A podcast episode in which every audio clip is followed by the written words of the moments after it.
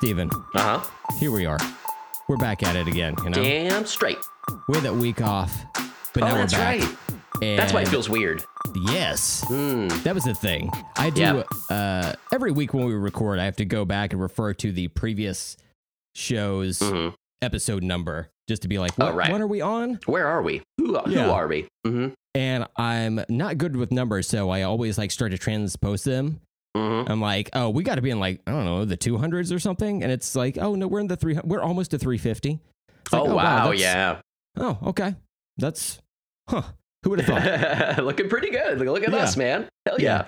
It's like uh, when Michael Jackson said to uh, the the uh, fuck Janet? no uh, Presley. I can't think of her name.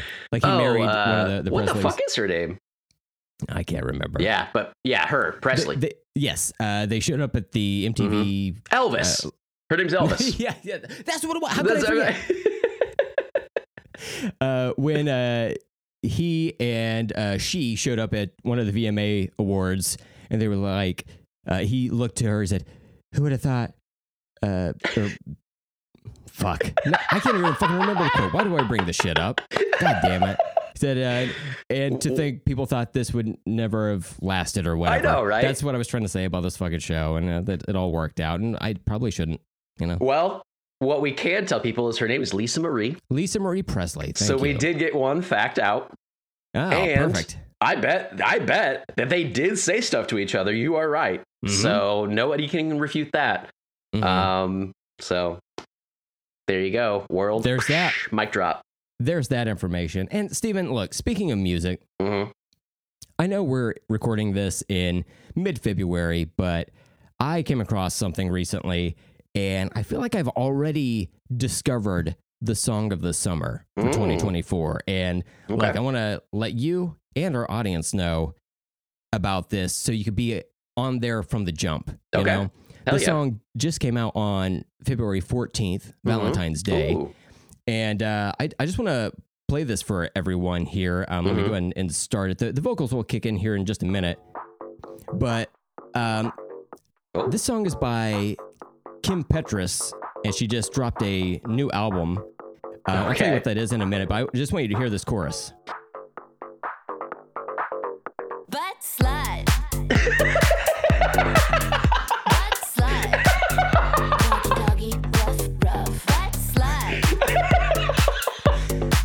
Yeah, song of the summer, obviously. Obviously, right? This is going to end up in a Burger King commercial two years from now. it could be Carl's Jr. You, don't could be. know. It could be. I Don't don't put that on Burger King. Yeah, yeah, yeah. I won't. The king is back. Um, here, I'm going to uh, send you this this song real quick. I uh, I think it's important, Uh-huh. and uh, Yeah, which a- there's a couple different titles on her when I looked up her, like just her name on Spotify. oh yeah, Um, all like the, it gives you like five or six songs by that person. There's Mm-hmm. Slut Pop Mi- Miami, Slut Pop, Treat Me Like a Slut, and Running Up That Hill, a cover song. of course, yeah. so her current album is Slut Oh, man. Pop Miami, Okay. and uh, she's yeah, it, it's it, a lot of Oh, like gosh. filthy, filthily named Yeah. titles.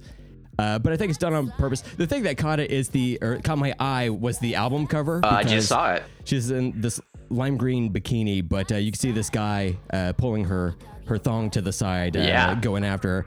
Uh, which Just look, off screen. We need. This is what AI is for. You can expand those views and see who he is. You know. Yes. Uh, Now- she. Ugh, yeah. Okay. yeah, it's intense. So uh, I first heard of her because a couple of years back she had this song called "Unholy" with Uh-huh. Sam Smith, whom I'm not really that uh, into, Uh-huh. but the song was kind of fun, even though it was a little bit like edge lordy for like Mm. uh, to me. But even still, it was. Uh, I, I, I would uh, rather there be more like uh, sinner stuff in the world than than not. You know, just to like kind of balance things out. Mhm. Especially living here in uh, the uh, the middle of the country, it's where it's uh, Bible territory. Mhm.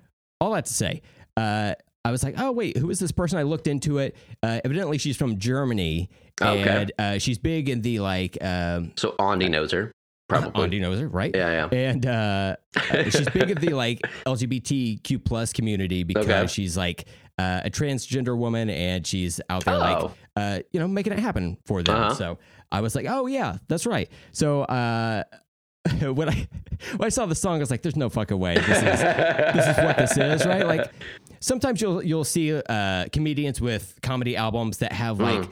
fake titles because they're just like kind of like jokes, like It's kind of uh, like a podcast. Like yeah, it's just like you just bit. you pull out a joke that you said briefly, but it's like that sounds funny. Right. Yeah, but it's Yeah, a, a different thing altogether. Right, right. But uh, this is like very much. uh, The, the title is the song like that is Yeah. what it is and that's I kind of scroll through some of her other songs on Yeah, this the album. I was titles. like, yeah it's it is what it is like it's, Rim it's a- job. it's It's a very very horny album but look somebody's got to do it and Right. uh, I'll, I'll be honest like this song was uh, was fucking fun to listen to I like it. I'm gonna put that on rotation for sure. exactly Her album cover, she looks like uh she looks like she saw old videos on YouTube of Christina Aguilera, and she's like, Yeah. Oh no no no no! I can I can slutify that even more. I can I can do more than that. Like she's got Uh-huh. That. Oh yeah. I oh I can be Yeah. way dirty. Yeah. dirty I could be filthy right. yeah I'm gonna put a song called "Gag" on it. right Okay. Okay. yeah. Hey, look. Hey, you're you're fighting a battle with no contenders. Okay? Right, I- yeah. You, you've won. You've immediately won. That's amazing. Yeah. Song Nobody's doing what she's out there doing. exactly. Yeah. Which is being a butt slut. You know, it's a it's an anthem. It's an good, anthem. man. It's a jam. It's even a if you're it's not, a way of life. It's a way of life. e- Yeah, even yeah. if you're not into uh, butt stuff, butt slut is uh, the song of the summer. Right. We can we can all agree. Throw it on a, uh, a summer cookout playlist. You know, play Yeah. around. Uh, Just let it play in the background around your family. You know. I also want to point out that before the show, we you you and I do some some podcast housekeeping, get each other Mhm. prepared for what the show's going to be. And you asked me if I had access to the lyrics of a song if you told me on the show. Mhm. Uh, she's very she enunciates very clearly. I didn't need any lyrics. I, I could tell Mhm. it was butt slut, which Right. was nice. Yeah. Uh, but I am looking forward to some more of those uh, songs like Whale Cock. Sounds like a, Whalecock, a yeah. fun like uh, something you put on like a family reunion. You know, just Yeah. something like nice. So Now that one's one of the more literary songs. That one Oh, has okay. references to Captain Ahab from Moby Sure. Dick, and then also Dick. So you know, it's it's like both of those. it's all in there. you Right, know? right, right. Man, this It's- is great. Much like Intel, it's all inside. You know? That's a line from one of her songs. I It's a line from one of the songs. Yeah. Yes, the opening You're track. quoting now. That's yeah. nice. Mhm. Yeah. It's just a lovely thing, though, and uh, I'm very excited that uh, that that exists in the world now. So Look, if if we can pitch more ideas to her, like maybe for her next album, uh, um, chugging beer through my puss, through a tube and shit. You know, something like that. Yeah, there could be, you know, just spitballing. Ooh, spitballing. Spitballing, that's good. yeah. That'd be a good one. oh my goodness, yeah, I think uh, I think even you know I don't know if she needs any help, but um, th- yeah, that's that's true. I feel like she's got it covered. but And uh, smothered. covered and smothered. Track nine. but surprisingly, not about sex. It's about biscuits and gravy. Right? Yeah, she just loves the Waffle Big House. fan, You know, aren't we all? A- after through a, a, a nice uh, uh, nice bout of anal play, she's like, Oh, uh, yeah. Waffle House or Oh, yeah. Waffle House. Yeah. Everybody wants to go. Uh, or in my country, we call it Waffle Hausen. That's probably so offensive. I loved it. Oh man, what a what a beautiful song to start the day with, and I uh, Right, I'm so glad to have that. Look, we we we don't normally record on Saturdays. This is a Right, it's uh, kinda you know, weird. atypical. But Uh-huh. Steven, I feel like we could carry this vibe with us throughout the rest Mm. of our weekend. It's a long weekend here in the states. It's President's Day. You know, Oh yeah, just think about it when you're out there like uh, shopping for deals on mattresses. You know, carry butt slut in your heart.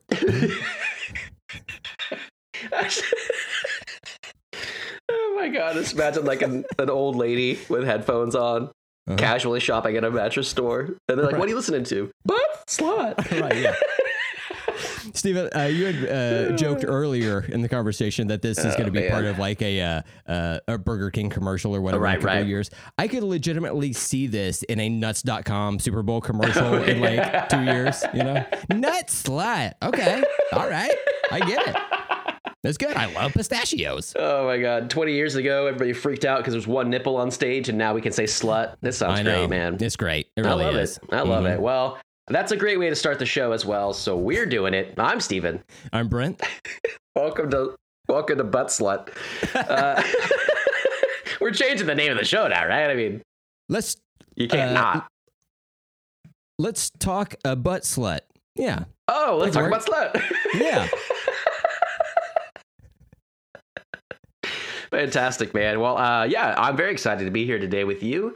Having a good time already, even though it is an off day with a, a Saturday recording with us, but uh, all, all fun and games here. So today, uh, we're doing a movie. We decided we have this list kind of like single, like individual movies we just want to discuss on the podcast someday. It's like a list we can go to if we uh, can't think of something for the next week or whatever. And uh, you chose Nope last week. You suggested that. And uh, I jumped at the chance because I haven't seen Nope uh, in a while. I think I only saw it Oh. once, maybe twice when it first came out. So Mhm. uh, very excited to talk about that today. And I was uh, I showed it to my wife for the first time last night. We had to watch it really late though, so she ended up falling asleep in like the last kind of like the climax of it, but the last like forty minutes or so. So I got to uh, show it to her tonight. But uh, so yeah, she liked everything else so far because she's a big Jordan Peele fan as well. So uh, very excited to talk about that. But we are going to do a, a little mini topic first uh, for each of us. And uh, if you don't mind, I was going to start us off today Please. with yeah. uh, with one. Um, I am not generally, even though I'm a podcast creator, I am not generally a podcast listener. Uh, my job Mhm. doesn't really afford me that. My commute is too short for it. First world problems. Um, so I just don't really have a lot of time, and I don't. It's not a thing I put effort into. But every once in a while, I'll either see a podcast like title or guest that you know. Really, I'm like I have to listen to this, whatever. And uh, one of those came up with uh, one of our, our good friends' podcast, Eerie International, who released episode 395 of The Monster Squad. So Yes. of course, of course, I was going to listen to that. One of my very favorite movies from my childhood, and I hold very near and dear to my heart to this day. And uh, not only that, we had all three of the main guys. Uh, we got Dave, David, and Andy all there, which is always a treat. Um, sometimes uh, whenever you have multiple hosts like that, it's nice because you you know one can drop off if they need to for vacation or whatever they need to do. But I love whenever everybody's there. It's the same thing with like um, how did this get made?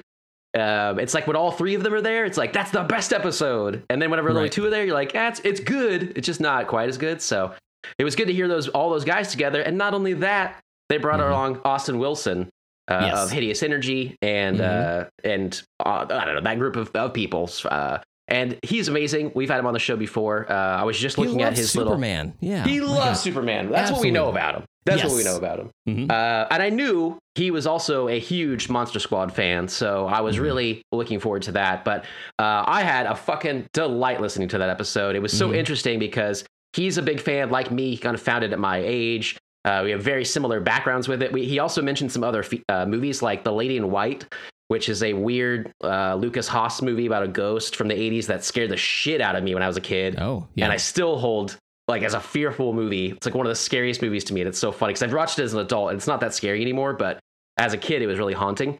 And they mentioned that because he really likes it. I think he showed it to David one time, and David was like, "What the fuck is this?" But Yeah. I was like, "Yeah, we reconnect that." Uh, he also suggested they do like a double feature uh, thing, like suggestions for the movies they watch. And Mm-hmm. uh, so he suggested Explorers, which is an awesome sci-fi movie from the 80s that I love with the uh, Ethan Hawke when he's like a little kid and uh, River Phoenix and stuff. So um, those are all great choices, and I, I loved listening to Austin because we're so similar. Uh, the rest of the guys were interesting because not all of them had grown up with it; they had found it like as adults or something, and Right. that's such an interesting thing. I, I, I think I showed you for the first time as an adult, right?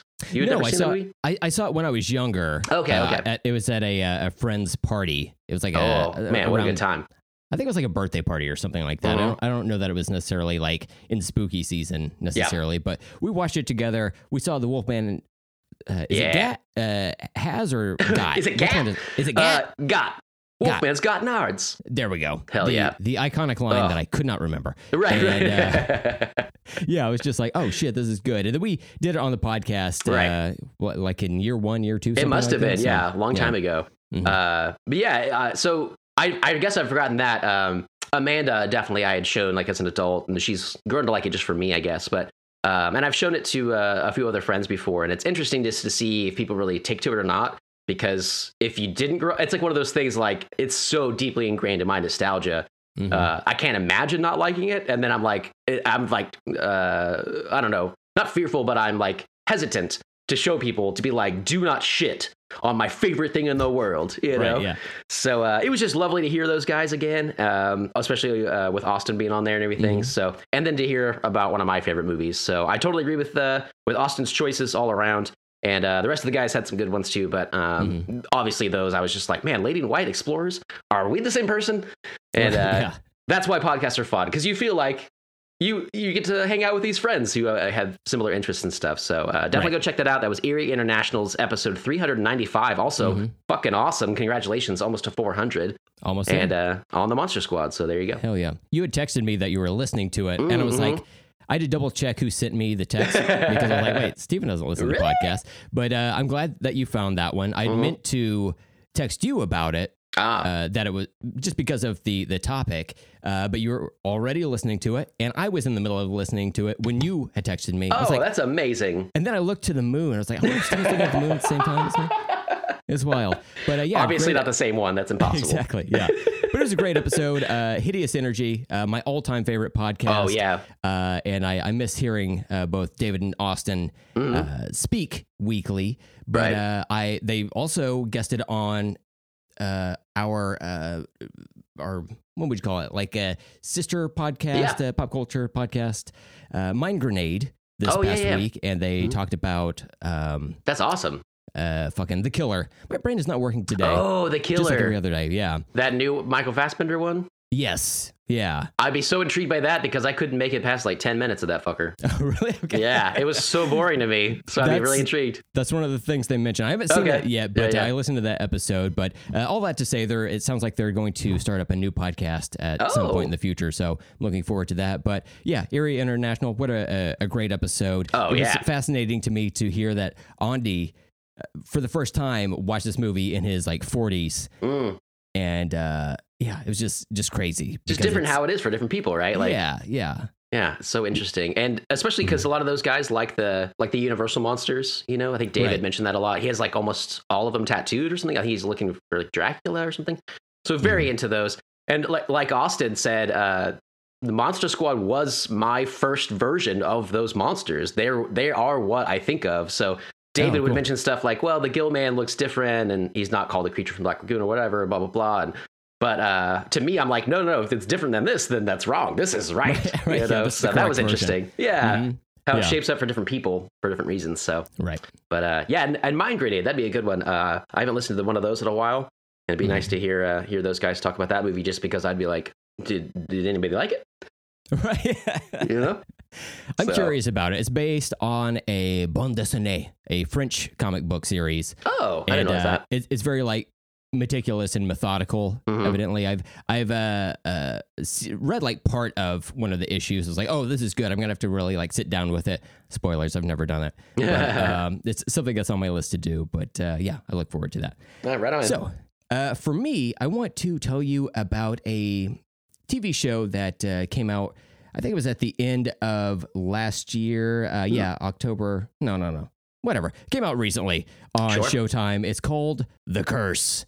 And uh, Mm. stars Emma Stone, Nathan Fielder, and Benny Safdie. I'm so curious. Do you know anything about this show? I, I, I, I- Very little. okay. Very I'm little. not. I'm not going to spoil Mhm. anything. Uh, it's produced by A24. Yeah. And I don't know if they've made TV shows in the past or had involvement I don't think with it. so. I don't know. Yeah, weird. But uh, one, I like Emma Stone and Nathan Fielder. I don't know that I've necessarily seen anything by either of the Safdie brothers, Mm, but me I was neither. like, I, you know, I, I, I like both of those uh, other two actors well enough. I'm, I'm willing to check this out. Oh, A24 is involved. Even more reason to do it. And then it kind of caught on in the the zeitgeist. Like, oh, have you seen The Curse? It's Right. wild, yeah, that's what I hear. Like like a lot of Nathan Fielder's stuff. right? Just And seems so- like totally off the wall. I thought, oh, is it like shot like documentary style or like what is this? Mm. Uh, but no, they're they're both acting. It, it involves actors and but it's Okay. it's kind of like shot almost like a, a documentary. Hmm. Uh, Mhm. but yeah, they're like uh, each of them plays characters, uh, which I really don't see Nathan Fielder doing a lot outside of the uh, the night before, where he's like the Mhm. limo driver. right. But in this, My mom's he's- name's Diana. Okay, we'll call you. but this is a, a- really wild show. Um, uh, it, it's so it's like uh, Emma Stone, Nathan Fielder are a husband and wife, and they're starting this like HGTV show. And Benny Safdie plays the producer of that show, Okay. and uh, he's really trying to like make something out of it. He wants to do.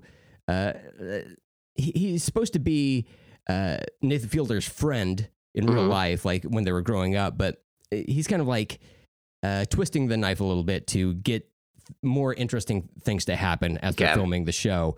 Um, they are um, residents of this place in, I think it's New Mexico.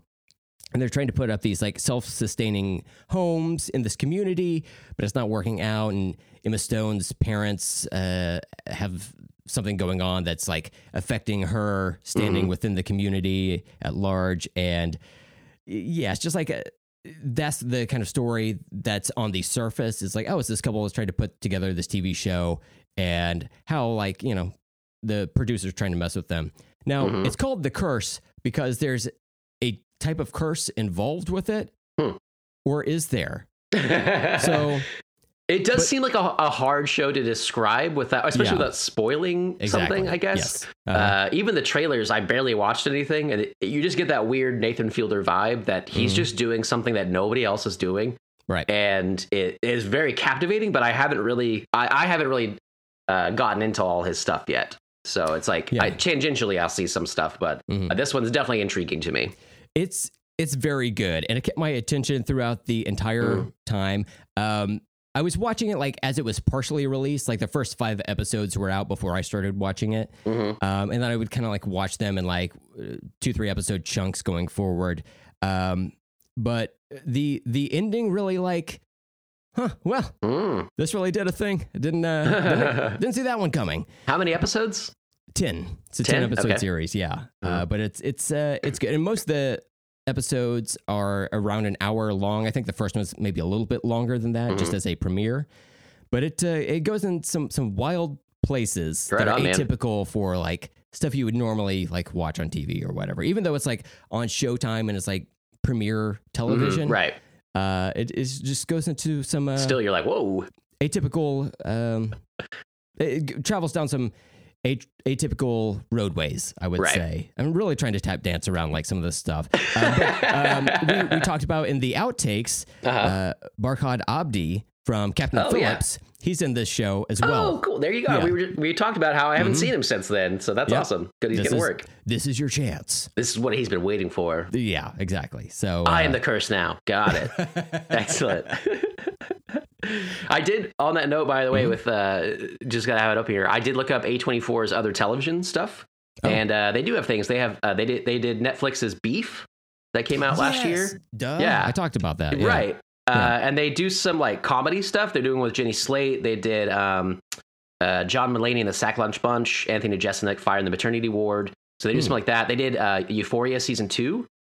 Um, so they have some some stuff out there. Um, they did just season two of you that's what it says. It doesn't say season one, so I don't know. I don't know Man. enough about Euphoria. I I tried watching Euphoria. Yeah. and I'm like, I don't think that this is for me. Like, I wanted to That's like how I it. feel. I could see that there's some like quality there, Right. But I was just like, eh, this is for the youngins. Like, I can't. It's it's hard. Like, You- I may. I can tell this get- is not for me. yeah, I may eventually like try to get to it because there are some like actors in there that I, I Uh-huh. think are pretty good, but it's just like, ah, guys, we. We, we I, I need some distance from this, you know. I can't, I can't be thinking about these uh, young kids like getting into this type of behavior. And I know Right. the the actors in the show are like legal adults and stuff, but like, I don't know, man. Like, I, don't, I don't know. That doesn't bother me so much usually. It seems that's something you bring up uh, with like high school movies, but they're like Mhm. clearly like 30 years old. And I'm like, well, they're- they're 30 years old, so I don't mind, you know. hmm But uh, that show in particular just sound, I don't know, just from what I've seen of it, it seems like, not for me. Yeah. I don't need, I also don't want to watch teenagers doing all that or whatever. Yeah. It just seems like uh, harsh, dark. I don't know. Mhm. Not a, not a fun watch, a, Right. uh, a gross watch, you know? Yeah. and if I want to watch something gross, I'll put on the hairy balls that I'm used to. You know, right. don't Yeah. go chasing waterfalls. Please stick to the hairy balls that you're used to. That's Exactly. That's yeah. the little lyrics that I heard growing up, and that's what I stick to. So And look, shout out to the auction that uh, put up Harry from the Harry and the Hendersons. costume balls. Like, dude. I'm glad they parted that out because Yeah, that right. costume in and of itself was way too expensive, you know. But right. It had started to peel back like the Ninja Turtles. You know, like Right. the foam is like eaten away and stuff. Yeah. But those balls have retained their shape, which is nice. Oh my god, they were like fully intact. yeah, yeah, yeah. Yeah, not even a little my- bit matted. I really thought. I'd show them to you now, but they're above my bed Right. because I like to keep a good presence in there um, and have some presence for people, you know, in Exactly. case, and in case look, they want to feel it. it's 2024. Uh, Mhm. you you can make a dream catcher whatever you want at this point. You know? Sasquatch balls, Dreamcatcher. right. Yeah. For the makers of Tane Patch. I mean, honestly, have you? I always forget that we made that. Uh, Sold out. Exactly. Yeah. Yeah. We got to go back to production on that one. Like, honestly, have you had any bad dreams since you put those those hairy nuts Man. bed? You know, now that you now that you mention it, no, I have not. I've had very great dreams. So And this is how you avoid the curse. Back to you. so Sasquatch balls play a big role in that as well. Absolutely. That makes Mhm. sense. hmm Man, what a good time. Um, did you have any more to say about the curse? It seems Yeah. like you have to dance around it, which is upsetting. Yeah, I'm I not mean- upsetting. It just sucks. But Look, if if it sounds like on its premise, if it sounds something that might appeal to you, or you want to watch something Yeah. that's like a little bit uh, off kilter and Mhm. gets real weird in that last Right. episode, check it out. Like I like Emma Stone. I like Yeah, I Nathan love her. Fielder, and uh, yeah, it's just I could not have predicted uh, how the show is going to end. So Fantastic, man. and I looked it up after the fact. Uh, again, no spoilers here, but Mhm. I looked it up after the fact to be like, is this a metaphor for something? And I was like, oh, I think it's just weird. But, you know. Maybe there's something there. I wonder, man. Mhm. That's cool. I need to check out his stuff. Um, it almost borders on like too awkward for me. Well, you- when I've when I've seen stuff, into like cringe comedy. yeah, it can be a little much, and he's really good at it. But Mhm. uh, because you, someone told me it might have been you. Uh, there's like a an episode where he was like making like frozen yogurt flavors, and he made like a poop one. It was either me or Mitch. Yeah, Mitch Yeah, okay, yeah. yeah. Um, and I watched that one, and it's just very, very strange. Uh, And Mhm. he is so good at like keeping a straight face during all Mhm. of it. Like it's like almost like creepy. Like he's so good at it. Uh, And I recognize the talent, but I, it's just maybe a little too much for me. So it's like I watched that clip or that episode, and I was like, Mhm. I'm good for a year. I'll come back and finish this later. Yeah.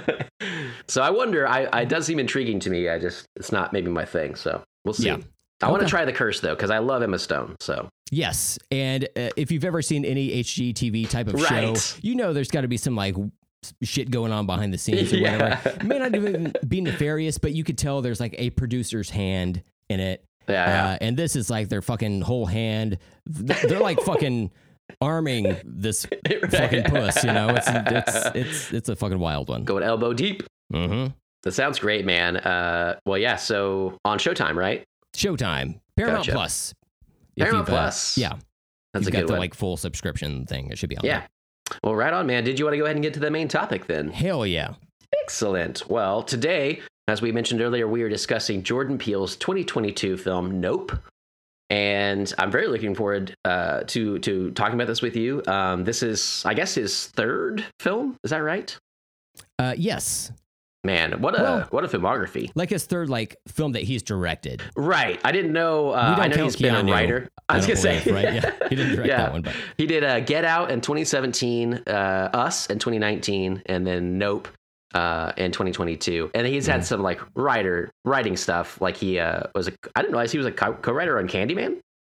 Crazy oh yeah, with Nia DaCosta. Um, Mm-hmm. But yeah, um, so he's had such a great filmography. I mean, like we've talked about Get Out and Us, I believe, in the podcast before, yes, right? hmm and uh, both amazing movies that we really like. Um, I, I will say on that note that I remember on the episode we talked about Us that I thought I would watch it more than I did Get Mm-hmm. Out. Just the the way it was shot and the kind of creepiness of it, I just thought it would be more. And uh, that's not been the case at all. If anything, Oh, I've wow. watched Get Out one more time than that. Uh, I don't watch them a whole lot. It's almost like they're uh, they're so good that I like try to treasure the experience and like really make Mhm. sure I can like watch it in one go or or kind of settle in for it. So because I just find his filmmaking style just to be so incredible. So uh, yeah, really love that dude. Uh, obviously, we're we're fans of uh, yeah, Key and Peele, their sketch show. Yeah. Uh, that you and I do not watch full episodes of. We watch clips. Exactly. We are such fans. We have not watched most of the series, but we have certain clips that we always gravitate toward. And that, Yeah. look, And you there's new ones. Sometimes new ones that come out. Exactly. Yeah. Yep. Like by the time we're like, uh, our bones have turned to dust, we'll Uh-huh. have watched maybe half the series know. YouTube. It's that's great. The highest praise you could you could pay to to an artist of any sort. Oh yeah. Well, Hey. you want to stretch it out, you know. Yeah. Look, I love your shit so much. I haven't seen most of it. That's good. I mean, this is true. There's a uh, there's a movie called Upstream Color that is by this guy named uh, something Carruth, um, Shane Carruth, and he had done a movie years ago called Primer. It's like a time travel movie from 2004, and it's really, really fucking low budget, like something like 30 grand or something, and it's amazing. It's one of the best time travel movies ever made. Like the the way the time travel mechanism works just Mhm. like makes sense. And uh, he made another movie in 2013 called Upstream Color, uh, Color, and I liked Primer so much that I've never watched Upstream Color because it, I'm like fearful I won't like it, and if I don't Oh, okay. watch it, I can like it in my head without ever seeing it, which is the dumbest thing. But uh, I do this to myself sometimes. There you go. Look, we all have our uh, fits and foibles. Yeah. You know. it is what it is. So Mhm. uh, basically, um, very excited. I keep saying that to talk about this. Uh, I'm gonna go ahead through the cast list and stuff like that real quick. Yeah. So uh, obviously written and directed by Jordan Peele and uh, produced by him. I thought that was interesting. That's how the title shows up. Um, for or his like title card shows up. It says like written, produced, and directed by Jordan Peele. And uh, he's got his Monkey Paw Productions. Oh man, he I has a love hand that logo. That little Oh, like logo at the beginning. I think this is the first time that we've seen Yeah, I think it so. in, in the movie, right? It's like on a train, and then it goes Yeah. into like the hand, like And doing the, like the teacup. like claymation looking. Yeah, like It yeah. does, yeah. I uh, when I turned it on, Amanda didn't know much of this movie going into it. I told her it was like a sci-fi thing. Mhm. That's pretty much it. She asked if it was like a thriller like his other movies, and I said, yeah. Um, but it's a little slower burn than those, and uh, it takes its time a little bit. But um, uh, and then she asked about ah, God, I just lost my train of thought where I was going with that. Fuck. Choo choo.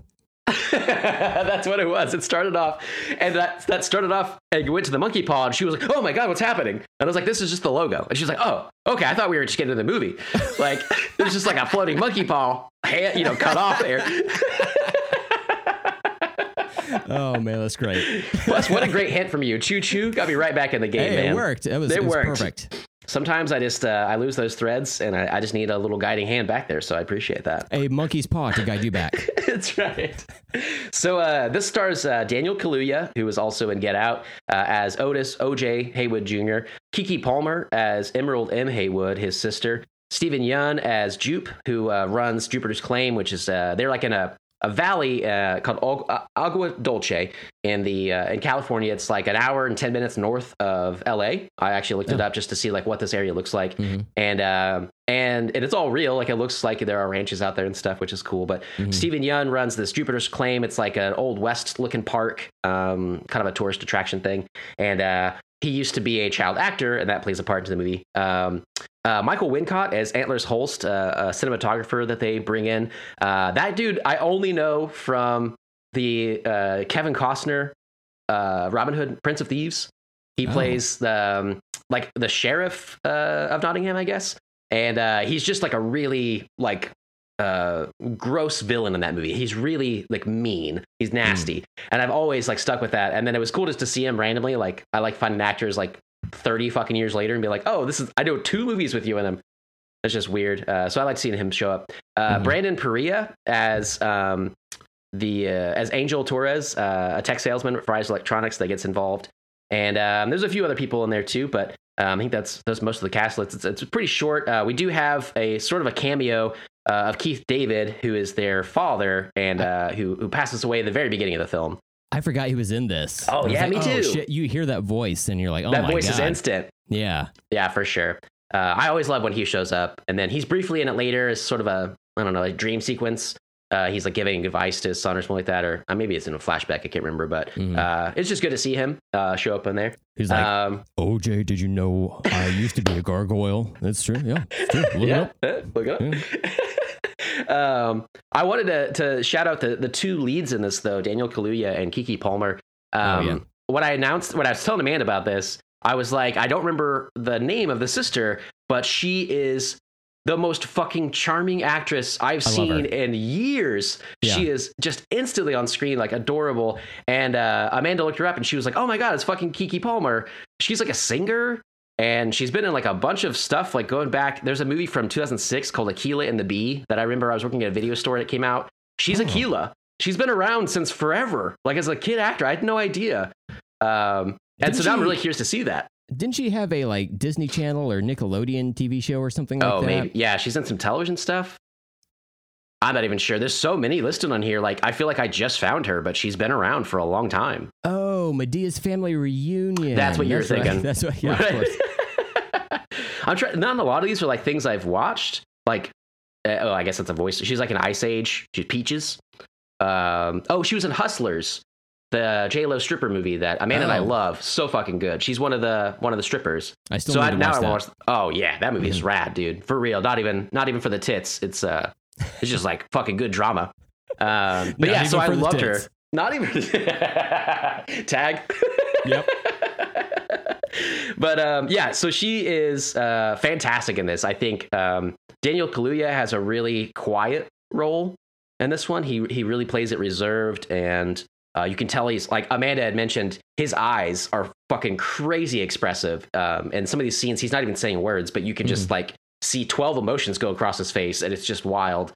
Uh, but then Keke Palmer, I think she just stole the show. That she is by far my favorite part of this movie. I, I think their contrast in personalities is what makes the Mm. movie work so well because yeah he is very reserved his his eyes doing a lot of work like you said but also Right. they're very wet they're like Johnny Cash levels of wet you know I never thought about Johnny Cash having wet eyes. Oh we talked about it like in uh, again going back to year one of the podcast Oh, you know? I don't was- remember was- anything. yeah year one year two but uh man he is so reserved and uh you know in Get Out he he has that scene where he's like trapped in the chair he's going to that Oh, sinking yeah. place his he's like starts to tear up and everything Yeah, yeah. and it even though he doesn't like cry or honestly he really doesn't emote much in this movie In this one, yeah. uh he there's just like so much acting going on it seems like he's very cerebral thinking about a lot of things even though he's very reserved Right. uh, in the early scene of the movie where they're like on that that film shoot for a commercial or whatever Mhm. he's just standing by the horse not even looking at anyone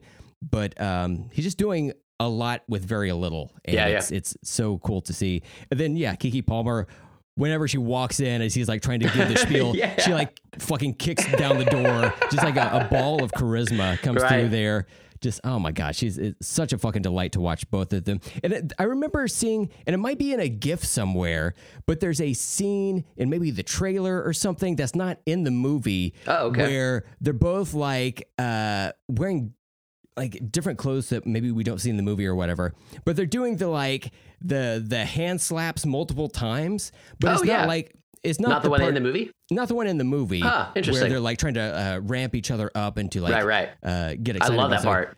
But there's like one where they're like doing that five thing where they're like both smiling or something like that. I Uh-huh. feel like I've seen that before. Interesting. Could be making it up. I don't know. Man, you know what? Uh, that's okay with me. I'm gonna go watch that Cool. trailer anyway. I like to go watch trailers after you see the movie and see like Mhm. what was hinted at or revealed. Yeah. Um, and uh, don't worry if it's not there. I'm gonna put it in there in my mind. It's Okay, it's good. headcanon now. So It's head canon. right. that's- If we if we all we decide to change it, yeah. Right. If if we all decide to change facts and history, then it's changed. That, we just have to decide together that that's what we want to do. January 6th was a good thing. um, so should we uh, get into spoilers with this? Just Absolutely. like lay it open? Okay. Let's do it. Cool. Okay. Spoilers be here. Spoilers be here. Um, so I, I I've seen this movie once before. Okay. I rewatched it a second time to record this episode. Mhm. I uh, watched like an hour and change of this movie last night. Finished the remaining hour of it this morning, Gotcha. Okay. and I feel like this is a movie that needs to be watched a second time, at least for me. Mm, because sure, the I first agree. time I I watched it, I, you know it's Jordan Peele. right. He's an incredible, accomplished filmmaker. And it's not just that the movies look great. It's not just that the Mm-hmm. uh, the characters are compelling, the story is good. It's like there's a a metaphor kind of laid across right. both of his previous movies, right? And so the first time I watched this movie, I was like, what is it? What is this? Right, What right, am I right. supposed to be getting from this? You know, I'm ready for Jordan. Just like get, I'm wearing like Ready for Jordan. goalie gear. I've got like a fucking baseball catcher's mitt on one hand. You know, I was like, I'm ready for it, Papa. Feed it to me. And I was Put me in, coach. but like as I watched the movie and you know finished it the first time, I was like, oh, it was kind of like a very straightforward like Mm. alien movie, hmm and I was like, oh, huh. And even though it didn't have that uh, the metaphor I was picking up on it the first time, I was like, I'm still good. You know, like even Mhm. a right. a lesser Jordan Peele movie is better than a lot of other movies For sure. that are out there, you know? But I'm so glad we watched this for, or, or doing an episode Mhm. on it and discussing it because I got to watch it a second time to refresh myself. And it was more enjoyable. Now that I know the lay of the land, hmm I could see where things kind of connected more throughout it. Yeah. And uh, I was uh, uh, able to appreciate it uh, properly this time, I would say. Uh, what, what are I your totally thoughts about it? Yeah, I agree that um, the first time I watched it, I really liked it. It's I, I'm a big sci-fi fan. You can tell that his he has some like um, influences from like Close Encounters of the Third Kind and um, some other alien movies that I really like. And so Mhm. Uh, I knew I would like it, but it, when I watched it, it was like it's good. It's like the the the worst of his movies, but like you said, it's like better than almost every other movie out there still Mhm. uh, just because his quality is so good. But I agree too that it's like the second time watching it, and I, I watched it um, kind of weird. I, I I started it earlier in the day, and I was trying to get through like you know the first chunk of it, and then I was Mhm. gonna watch it later at night and uh, introduce my wife to it, and then. She was like, "Well, I don't think I've seen this movie, so if it's a Jordan Peele movie, I want to watch the whole thing." So we just started it over. So I watched the first like forty minutes twice in one day, Oh, and then we ended up starting it. I got off work late last night, so we ended up starting at like 11. And Wow. I think finishing it like at two, like just uh, from pausing it a few times and Mhm. stuff. Um, so I stayed up to finish it. My wife fell asleep, but uh, it was it was lovely to watch it all at night because it has so many night shots in it. Uh, and that's one of the things I love is that the cinematography of this movie is just beautiful. But I, it's like I needed that second viewing to even like really consider that I saw the movie was beautiful before. It seemed like I had a pretty fr- straightforward story, but the second time, like it just revealed so much more. Mhm. And now I'm like, now I want a third and a fourth time uh, Right. to see even more of it. If anything, just because it's it's so beautiful to look at. Yeah, and watching it a second time, you can see now that you know the end of the movie, you can see how Mhm. uh, some of those things reflect back to the beginning of it. For sure. And uh, I've made notes on it as I was watching the movie, of course. And uh, yeah, I'm, I'm very excited to talk to you about it. Now, one thing I had hoped that I'd be able to figure out this go around that I still cannot is the fucking upright shoe at the beginning of the movie. yeah. And, and I think I remember hearing that it's just supposed to be something where it's like, oh, it's like a, uh once in a lifetime thing Right. that happens. right. And, uh, you know, okay. But it's, It's it's so weird yeah. that it's like if you don't give it an explanation, it's like we we focus on it more because that's something a, a big talking point of this movie for sure. Yeah, that's like one of the first things you see at the beginning of the movie. And then as it cuts back to that opening Gordy scene, Mhm. we see it again, but like in the background, when we see it in Steven uh, Yeun's office Mhm. In that little like secret room that Right. people definitely jack off in and flick off in. It's, it goes both ways. Um, we see that shoe is like framed, you know? Uh, right, right, and it's like upright still. Right. Yeah. So I'm like, what is what is It seems I do feel like this one has a lot uh I don't know. This one's harder for me to to get as well, like the the metaphors in this movie or or whatever because um I had to re- read a lot about it. I felt like I understood Get Out and Us more, but then Right. you go online and you read more about it and you're like, "Oh, like I didn't see that, I didn't see that." You see it a second time, you get more. And uh, they they all are more rewarding the more effort you put into understanding them, which is lovely. And uh, I think this one's the same, but I haven't put as much effort into learning those things, and I need a little help. And uh, what I do remember from the first time I watched it was was that shoe. Like they basically said, like that's they talk about later on, like what's a a, a bad miracle. Like Oh, what what do you yeah. call a bad miracle? Mhm. And they're like, that's it. Like it's that shoe is like a bad miracle. Like this horror horrifying event happened, but in the middle of that chaos, this random fucking thing happened. It was just so strange. And uh, so sometimes I'm just like, is that all it is? Like he just wanted to put the strange thing in here, and there's no more to it than that, you know. But uh, there's definitely layers to this movie that I I definitely don't get. So You've been hit by, you've been struck by a bad miracle.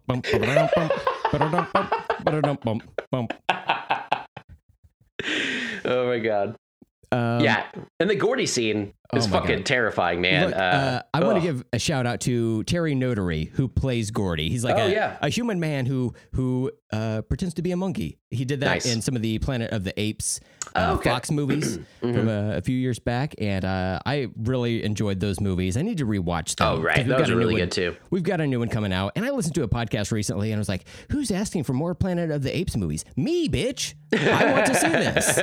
I like apes. I like They do uh, look good. The new one, the new one, I'm curious about, or, or not as uh, excited about because it uh, it's like by a whole different group of creators behind Yeah. like the camera. So I'm like, Mhm. I don't know if that quality will stay there, but I do like what they've rebooted that series to be. It's it's uh, there's it's amazing looking back at growing up watching the like 60s Planet of the Apes movies, 60s and 70s, and then now it's become like some of the best prestige drama we have right. like that's just wild to me and uh I what a, what a way to do it but um i wanted to mention real quick too that uh the uh because i mentioned the cinematography of this movie uh, Mhm. so beautiful they i watched the youtube clips about how they did the day for night scenes that's always been so Yeah. fascinating for me Mhm. as a, a budding filmmaker and cinematographer and uh, they did some really cool tricks here did you did you see how they did all that Uh, I watched the because I own this movie on iTunes, and Oh, that perfect. was one of the uh, the extras that was uh, Mhm. that I watched um, like a year. I think I watched this in uh, 2022, but it was like kind of late in the year Right, after it already late in the out. year.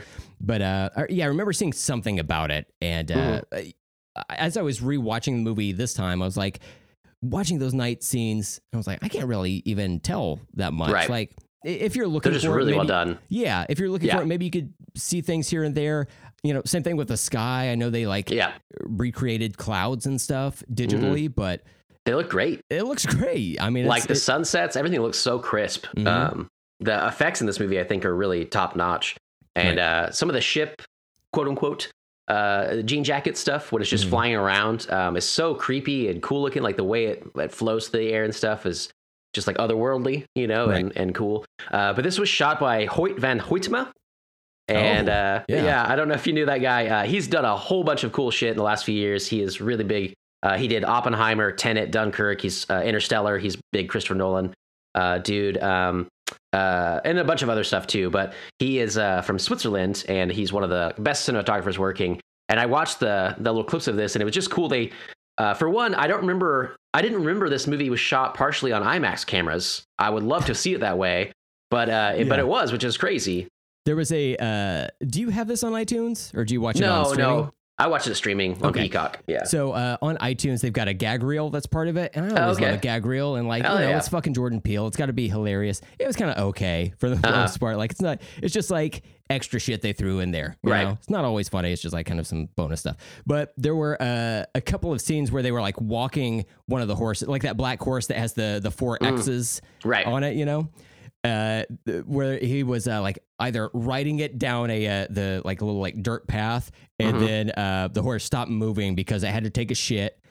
Oh, right. You could tell the way it was framed. It was in IMAX, and uh, I think Jordan Peele off camera says, "Got to see it in IMAX." And so you see these like giant nugs fall, and then uh, when they get to uh, Jupe's uh, little Mhm. like uh, ranch carnival like uh, theme Right. park thing, um, and he hands off the horse to somebody. Uh, the horse just like stays locked right there and just like has a stream of fucking piss. It's like a water slide amount of piss. And the camera just like uh, turns and like focuses on it. It's pretty Oh funny. my god! Slow zoom in. Yeah. Full Mhm. IMAX cinema camera. Uh, I would, I, I do really like whenever they film things in IMAX and you have those pops, those moments where it gets bigger in the screen, like Dark Knight Rises or Mhm. and Dark Knight, I guess. Um, those things I, I think are really great. So I would love to see this movie that way, but I, I don't remember even how I first watched it. Mhm. Um, I was still during COVID times. I don't know that I was. I don't think I went to theaters still at that time. So um, I imagine I just watched it at home. But uh, getting back real quick to the the day for night stuff, I just wanted to mention because it was cool. They had this like this rig with two cameras, like a film camera and then a digital camera on the bottom, and they used a, a beam splitter, which is like a piece of glass at a 45 degree angle. And that's how they shoot like 3D films. They use those two cameras. They shoot they shoot the same image because one's like reflecting, one's straight shading straight through the glass. And with this one though, the film camera was shooting like the the, the film, uh, the color, the regular looking stuff of the daytime, and the other camera was just shooting infrared light. So it would Hmm. just pick up uh, the same exact scene overlaid on top of that, where they could get like a negative and do all this fancy work to kind of combine those together, and then uh, digitally replace the sky and lower the colors and turn on a little blue, and all of a sudden they have this like nighttime scene, and it was just so innovative to use technology for something else like 3D stuff. Use it in this way. Uh, for me, big film nerd, whatever, it was fascinating to see that work and how it showed up because it's it's some of the best day for night I think I've ever seen. That's so interesting because I believe Martin Scorsese used the same t- technology for his uh, CGI intensive superhero blockbuster Irishman to Oh, de- to de-age Robert De Niro and Joe Pesci and everyone. But it's uh, you know they still wobble around like old old men. I know it's so uncanny. It's like it's not Yeah. a good look. Yeah, I don't wild. like it. But they, they Uh, mentioned that in uh, oh, really? as well as using uh, infrared um, That's image capturing fascinating. to to uh, to do that. So, but, but I that's just- cool. This is like a, a better approach to that, I think. Right, right. I love the idea of uh, ex- you know pushing the limits of of technology for Mhm. for filmmaking, and uh, that one just seems so innovative, but also very simple. And uh, and it makes me want to try something like that myself. Like I'm like, you could put like two iPhones together, and like I bet there's like a thermal energy thing. Like you could make that work. Yeah. you know but uh and then so you have all this like crazy cool technology making this movie now but uh i also love that they harken back to the very first assembly of photographs used to create a motion picture Yeah. uh it's called plate 626 by edward May- uh, Muybridge uh A- Muybridge's animal locomotion i guess is what it's originally called and uh, i thought that was just a really fucking cool detail um, I didn't know that. I the train one is what I've always heard. Uh, like people first saw like the the train coming towards them yeah. uh, was like the first thing like they saw projected that scared the shit out of everybody. I- I, always yeah. thought that was I guess the first thing. the very but, first uh, horror film. Yes, we all agree. right, right, right. I think that was But like the is so first thing that was released in cinemas, maybe. Mm, and this yeah, is just like a collection of images that they would have and put on one of those like um those little, little like image carousel things Right. that you like kind of look through. Yeah. Uh, so I, I uh, think that's what that's Zoetrope. supposed to be. Zoetrope. Yeah. Yeah, yeah. Um, oh, yeah. It says, uh, wow, what is this thing? He calls it's called a zoopraxiscope. I was gonna say Um, I almost said it. Tip of the tongue. That's weird. It's like it looks like a record, and it has like on this one it has like a horse kind of Mhm. around the edges of it. Um, and then when you play that, I guess going through the projector, that's just fascinating too. Just Mhm. the there's a like we said, there's a lot to his movies, and uh, there's so much detail if you care to look at it. And uh, that one is obviously in your face. They talk about it and everything, but uh, I just thought it was so cool to kind of bridge that beginning of um, cinematography and filmmaking, Mhm. you know, all the way through to today. So Yeah, and, Uh, and it's cool. especially with what they mention about that uh, series of images in the movie, which is Mhm. like this is the very first version of um, images in sequence to make a motion picture. right, And I've seen that before in like different zoetropes in the uh, Tulsa Zoo. They have something like that where Oh, it's the horse. You kind of like, uh, it's almost like looking through a merry-go-round with these like Right, plates right. in front of it, and uh, you look through this hole. You could see the moving images of this uh, horse galloping with the rider on it, but it Mm-hmm. was just like fully black in color. So I don't Oh, know okay. that uh, I ever saw these images as like the actual images before. Um, it's possible, but you know, I never really really thought about it. right. And it never really like dawned on me that the jockey on the horse is black. And they Yeah, mentioned yeah. that in the movie. So the first Very time I'm watching this movie is like, okay, so we're back in like race stuff. Okay, Jordan, I'm ready. Let's go. What are we saying here? But I think it's just a a comment that, you know, black people were there in right. uh cinema or like filmed events like going back to the very beginning but we don't like we know the name of the horse but we don't know the name of Right. the jockey that's a mystery and that's you know uh not good i'll just say it it's not good No, I think that's fine, right? Uh, as a as a country, we're we're probably fine. We don't see color. There's no race problems here at all, right? So that's guys probably fine. again january 6th not even a big deal don't even worry about it yeah, like- it's like we're just intense fans that show up at the capitol sometimes um, yeah, I, I'm so stuck on that now. I can't. no, look, uh, I, I think it's important. So I, I was trying to keep an eye on that. Uh, I, I, I tried to, uh, one of the, the bonus features on the iTunes version of this, uh, it may be on like uh, Google, right. whatever, whatever. Uh, Google's YouTube. Google's uh, YouTube, like, it may not be iTunes exclusives, if, is what I'm trying to get across. Oh boy. Take take your time. It's all right. Mm, So, uh, but they have a special feature on the the horse and the jockey and everything. Uh-huh. And in that behind the scenes thing, uh, somebody mentions that we still don't know who that jockey is. So the, Oh, okay. the Haywood name is Right. fictionalized for this movie, but I love that they did that and that was his approach. And it Right. gives this family lineage story of the the jockey and their uh, them being horse people. As Right. later in the movie. Uh, the uh, antlers. I love his, that his name is fucking antlers too. You know, it's a Yeah. Canadian actor. It's like, yeah, fucking call him antlers, dude. Why not? Um, but he says, okay, we just uh, just release the horse and we'll summon that that uh, you know the the jean jacket, you know, to Uh-huh. come down. And then uh, Angel is like, nah, can't do that. They're horse people. And it's just like, okay, so that's a, a non-starter from the beginning. It's just like Mhm. that's part of their business. Uh, There, that's that's going back to the very dawn of, Right, of right. Uh, moving images. And they even talk about like she's so upset. Em is whenever uh, she finds out o- OJ has been selling the horses, Yeah, and it's been like six months. he sold ten of them. I was like, "Fuck, that's a lot of horses to Mhm. sell at a short amount of time." yeah, Uh, yeah, and it's it's just cool to see uh, the lineage of that um, play out in this movie. Because another theme of this as well that I had to kind of discover online, I had to read about to, to kind of get it to click, Mhm. was uh, it's like okay, you have you have Jupe who has this experience with Gordy, this horrific event Mhm. from his childhood where this this chimp went nuts and like you know ate people's faces and beat them to shit and all that stuff. Yeah. And then uh, he grows up and it's weird. I love those moments when he's like telling the story and he's telling he's talking about like Chris Kattan on SNL doing it, Right. which is also a cool detail that didn't happen, but Mhm. it totally sounds legit. And uh, he's telling that story, and then it flashes to the real moments when he's like covered in like blood splatters as a child watching this happen, right. and you can tell like he's actually got a lot of trauma from it. Uh, but seemingly he's worked through it, and uh, and then he goes through and he has this new thing, and he's like feeding horses to this creature in the sky, and he's gonna make like a spectacle out of it. And I never, I, I was like, I don't understand like what this is supposed to say. I don't know, I Right. don't get it. And then on the opposite side, you have OJ, who's uh, a really respectable, you know, horse trainer and respects his horses. And uh, and I was like, okay. He, he talks about later, like you just have to enter in a relationship with that. You can't look at it. You just got to understand its rules.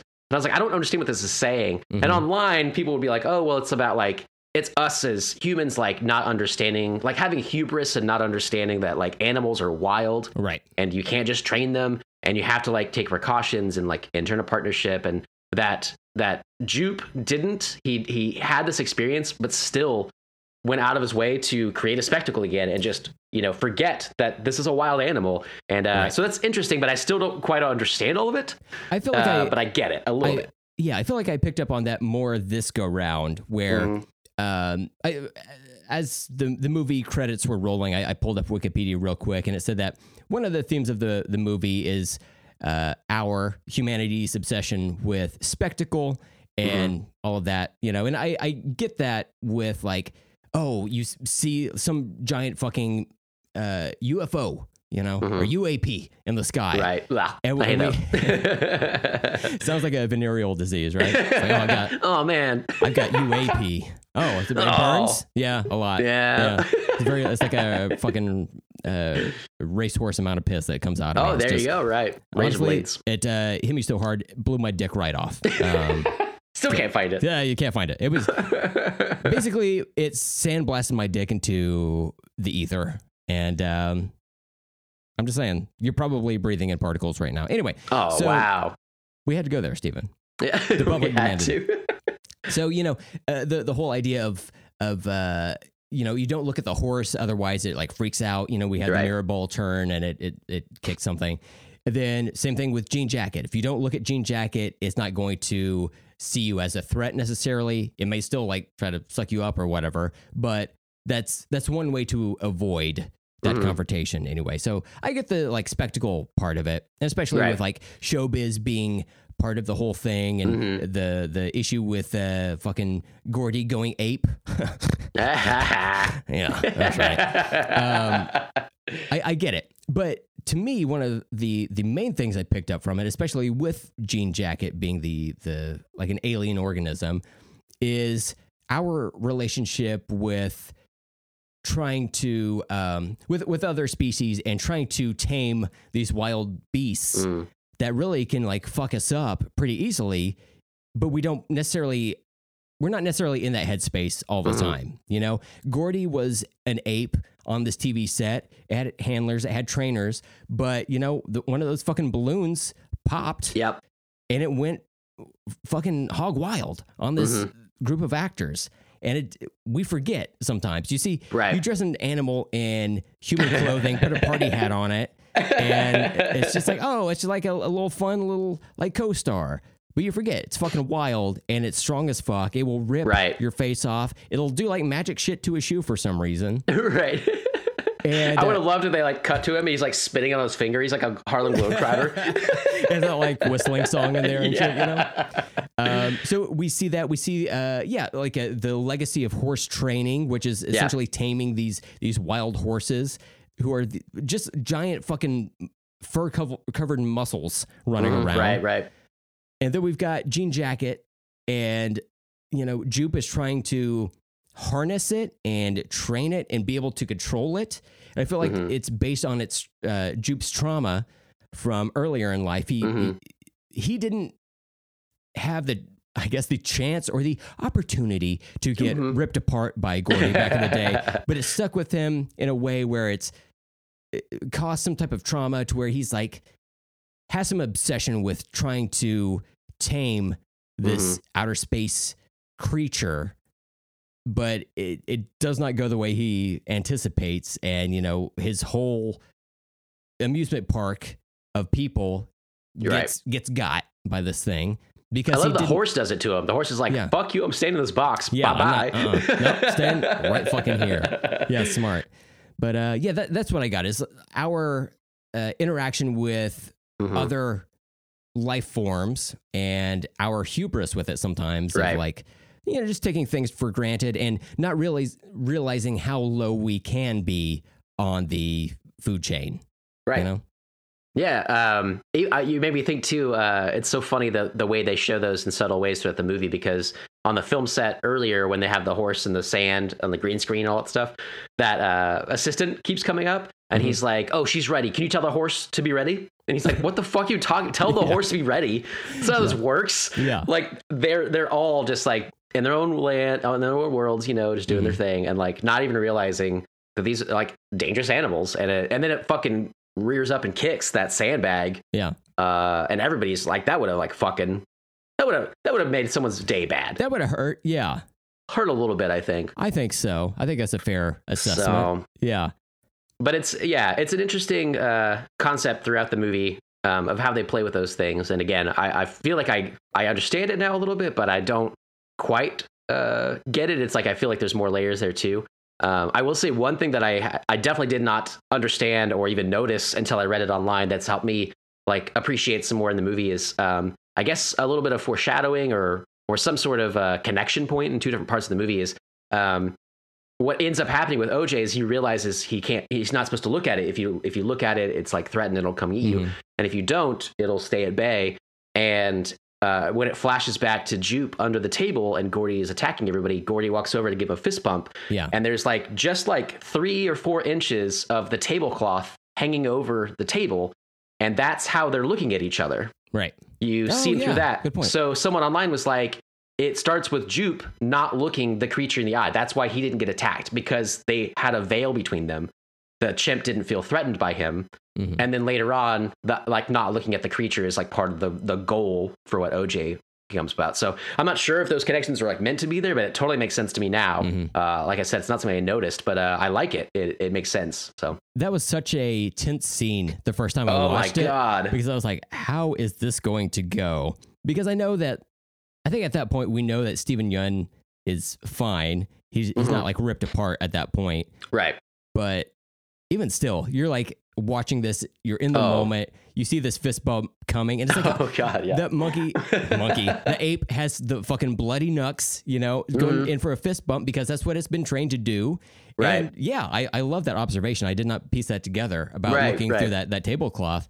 So yeah, that's wow. I fucking love that. And then it's you cool, know, right? You know, poor Gordy gets fucking yacked off off So- screen. Man, again, I love those juxtapositions whenever uh, it's Steven Yeun is is talking about the story in such a funny way, yeah. and he's like he has all this memorabilia, and then it flashes back, and it's obviously so traumatic uh, because he shows that picture of them. He's like, oh my god, yeah, that's the first exploding fist bump. Yeah. And then you flash back and you're like, he fist bumped this thing and his fucking head exploded. you know, like it's like this was a Yeah. traumatic thing, but now he's turned it into maybe maybe it's one of those things like he's trying to turn his trauma into something he's at least okay with, but maybe even quote unquote likes. Yeah. Um, I don't know what it is. Uh, human psychology and traumas, you know, trauma responses are so fascinating. Yeah. But uh, it, his is so interesting the way they film it and the way they they edit that together. I love. it seems like his whole persona is wrapped around this childhood event that Right. happened to, or I guess, yeah, I would say to him and definitely around him. But Mhm. it's something that people may have heard of, but they may not necessarily know that's him. But Mhm. he's still living in that, and that's why he surrounds himself with that memorabilia because that's like the the thing that people kind of know him for. Yeah. You know, which is Yeah, again and they have going that back other- to going back to Mhm. the spectacle of it all. Like his association with that event is like Oh yeah. more morbid when you think about it than what's on the surface. Maybe Right. Like, he seems functioning, but in, like, Yeah, in his right? head, it, he's just He's got some, gotta be fucked up. Yeah, absolutely. like he seems to have a good he got a good life he seems to be Mhm. doing well for himself he's got a wife and a couple kids a few kids uh but deep down he's got to be fucking hurting like crazy you know and uh Yeah. well not anymore deep deep down he's in he's in some uh, alien creature's gullet but um Mm-hmm. that's a that's a different part of the story so um, I mean, like, I- look, in a way, Jupe defeated Jean Jacket. you could say that because I did. the blow up jupe Mhm. at the end wow Mhm. so his actual jupe his his own person Mhm. uh, that didn't get stuck in there but uh, i think this is also goes to show humans putting plastic in the air hurting creatures yeah. there you go. Oh, very true. Yeah. because it's, it's the poof. streamers that get caught in it jupe goes poof Mhm. um, i want to talk about jean jacket the the design Oh, my God. uh, the idea of Jean Jacket. Um, Yeah. I think it is so cool. You don't going into this movie, and that's again, I want to see the trailer because I remember it not really showing a whole lot. And uh, I don't remember seeing anything of the design. I knew it was like an alien movie, Mhm. uh, but I didn't know how it all play out. And it's so different than anything else out there. I feel, but I I love that classic saucer shape.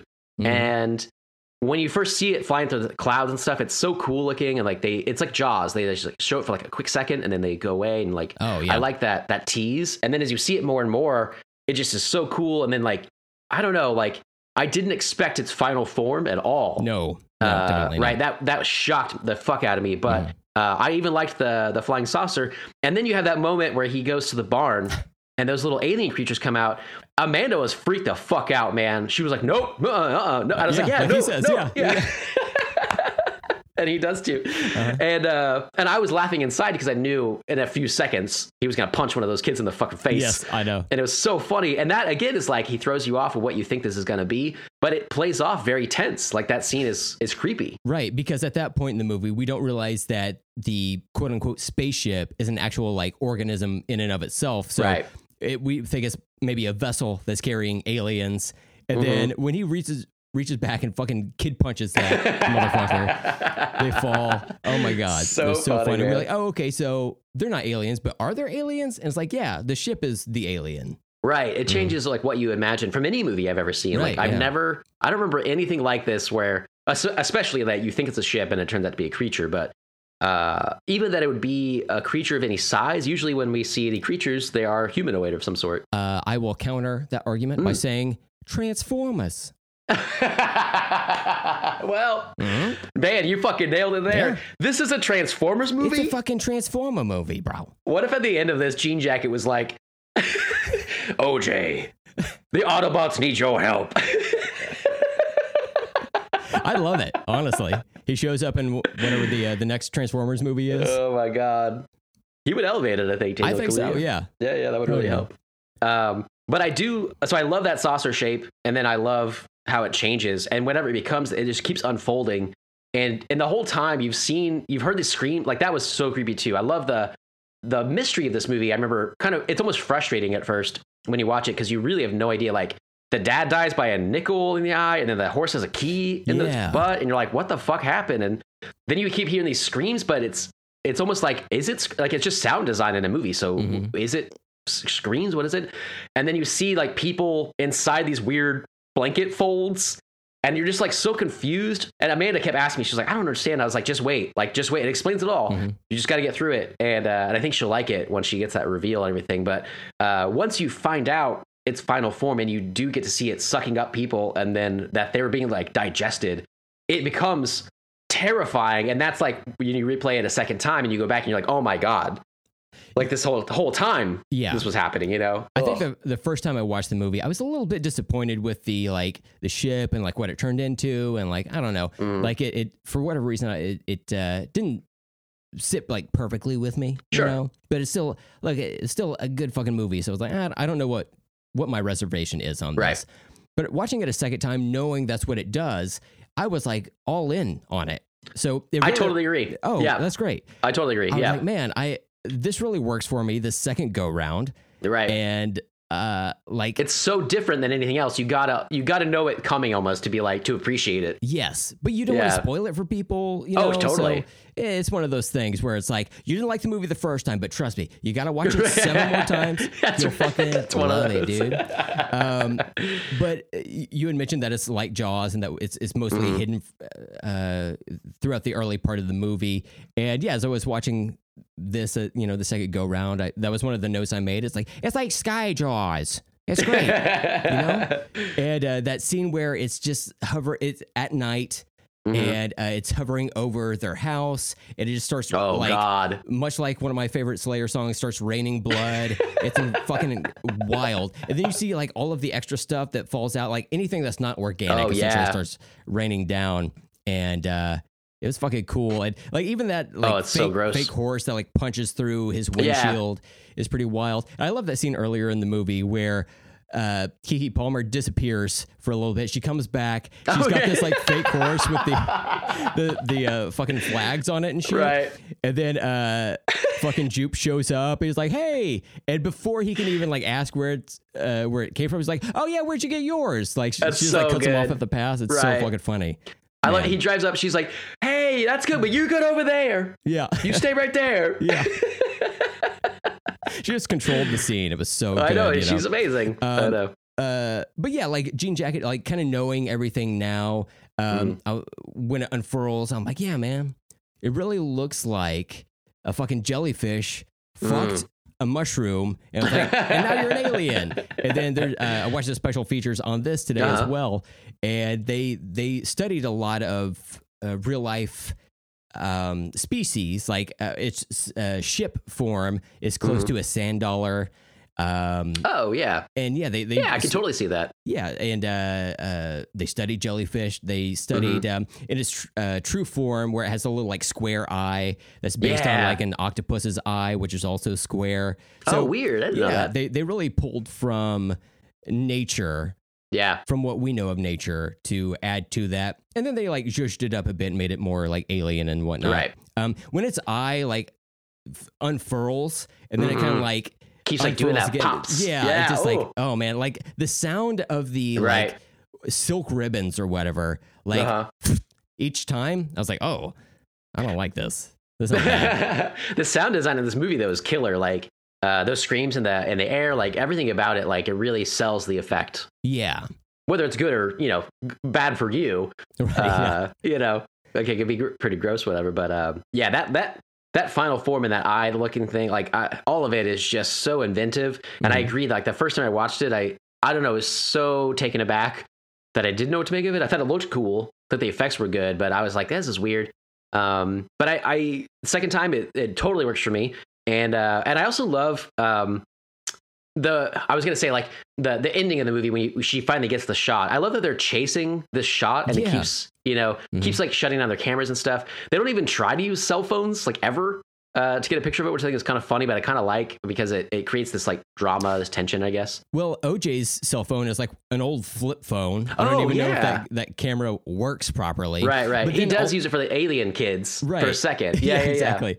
But Right. then also the alien uh, jean jacket emits a like an EP field. Right. So you you know it kind of renders that availability useless for the most part. Yeah, Um, and that, that works for storytelling. Like Mhm. it, I buy into it. You know Right. that uh, they live in a modernish world. I, I do wonder, like with the flip phone, if that's just old or if it's supposed to be like a different year. But um, either way, like I, I like that they bring this cinematographer in, and he has this like hand crank camera. That thing was Mhm. fucking cool. Uh, I would love to to know if that actually works. Um, and then uh, like the using the the well camera, which is a weird camera anyway, uh, for like a theme park, but using that to get it, uh, I don't know, it's just so cool. Like it, watching it, uh, and Amanda had fallen asleep. I was watching by myself, and I was just so I bought into the whole ending of it, and I was so into it. And her like racing over there and Oh like my cranking God. that thing and keeps missing it. Like the tension just ratchets up Yeah. while she's ratcheting.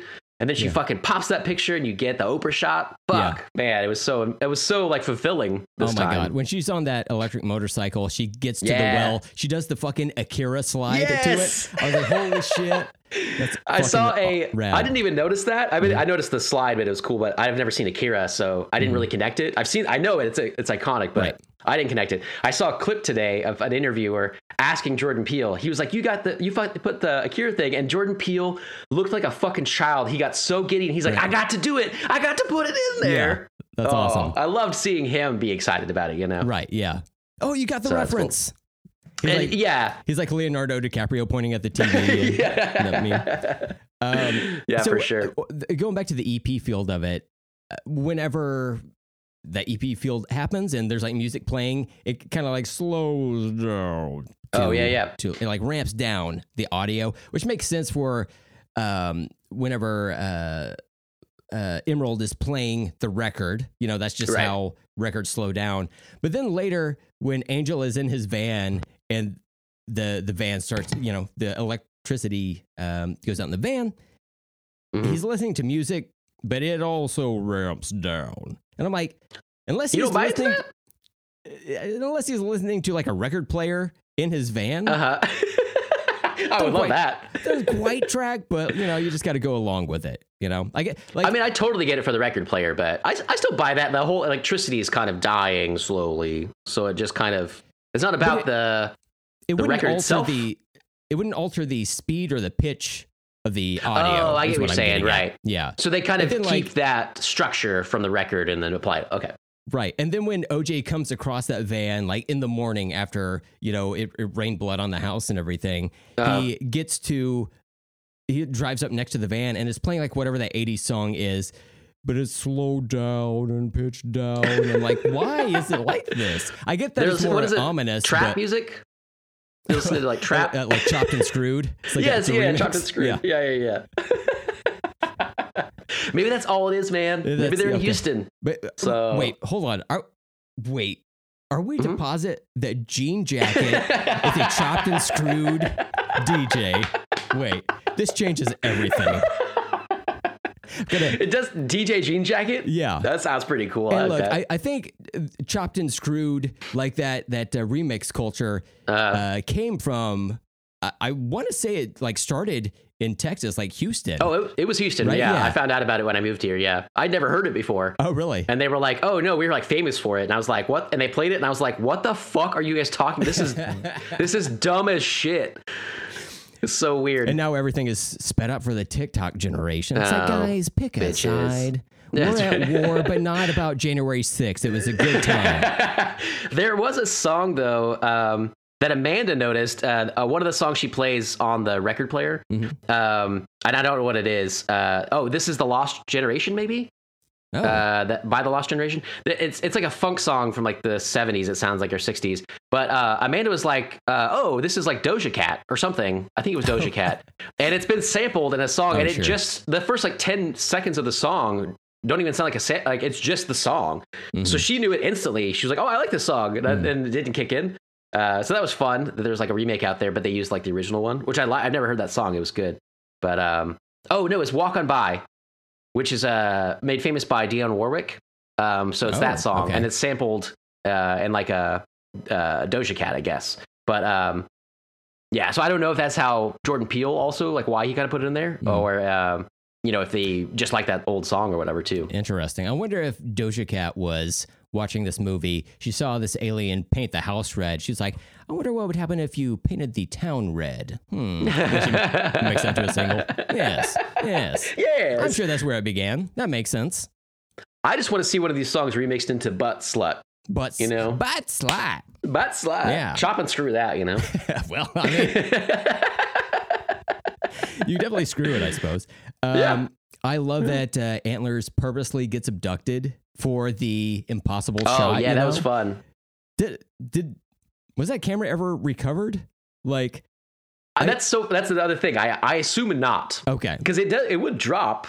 It's it's you know he wouldn't eat it. He wouldn't digest it. But Mhm. um, even if it did, it's like film camera. I I think would like bust to shit. I imagine. So I, it seems to be at the end of the day they really only have that one picture. right. Uh, and I guess I, I also too I thought the first time it's like that was going to be the only proof, but the creature like explodes, but it it's stuff like rains down. I can't tell if it's like the plastic uh, big boy it ate Mhm. or if it was uh, you know it. Uh, it, it. But it seems like obviously it's in its full form. They get a picture of that. That's cool. But I imagine they they do know like aliens exist now, like, Right. for sure. And then uh, they've got some of the, the the the bigger crank camera footage that Antlers got. Oh yeah, from Uh, before that. Yeah. So they they've Yeah. got like uh, bits and pieces of everything, and they know the whole story of it. Right. Um, but I'm glad that they had that because I feel like that echoes back to the black jockey at the beginning of the movie where nobody Hmm. knew that jockey's name. Uh, you know, he's associated with this horse. These Uh-huh. people are also, uh, uh, you know, uh, family members. You know, Mhm. way down the uh, the family tree, but they're still working with horses, and people will know their name now because of all of this evidence of alien life that they've Right. gathered. Um, in the Yeah, real, in the real fun. world, where during COVID times, it was revealed that like, look, we've got we've got this footage of UFOs, and we were all Oh, yeah. collectively like, nope, we can't we can't do this right now. it's a perfect time to release it, man. Yeah, we we honestly we don't we don't care. We can't even at this moment. yeah, for sure, man. I remember seeing that. Like, They talk about. I like that too in this movie. They talk about how they rename them to UAPs and how they, uh, like the Navy had released this footage, and they were like, "Yeah, it's really fuzzy though. You can't really see." And it is pretty crazy looking that they actually released this. Like that, there are these like objects out there Mhm. that move at weird angles and speeds, and they don't make sense and stuff. But they are. Everything's still so blurry hmm uh, or fast, like it just moves fa- so fast past the, the pilot or whatever that uh, it always it still felt like, well, I don't know, you know, but it was the government being like, yeah, they're these are unidentified flying objects. We don't know what the fuck they are. Yeah. here's some footage of it with our pilots fucking freaking out, hmm and then the world was just like, okay, like we I- can't. I still Yeah. have never seen it. I'm just like, uh, I'll, I'll get to it. You know, they'll, they'll make a movie about it. Um, yeah, yeah, uh, after the the the scene where uh, you know it paints the, the the house red with blood, uh, they Mm. go with Angel into into the city.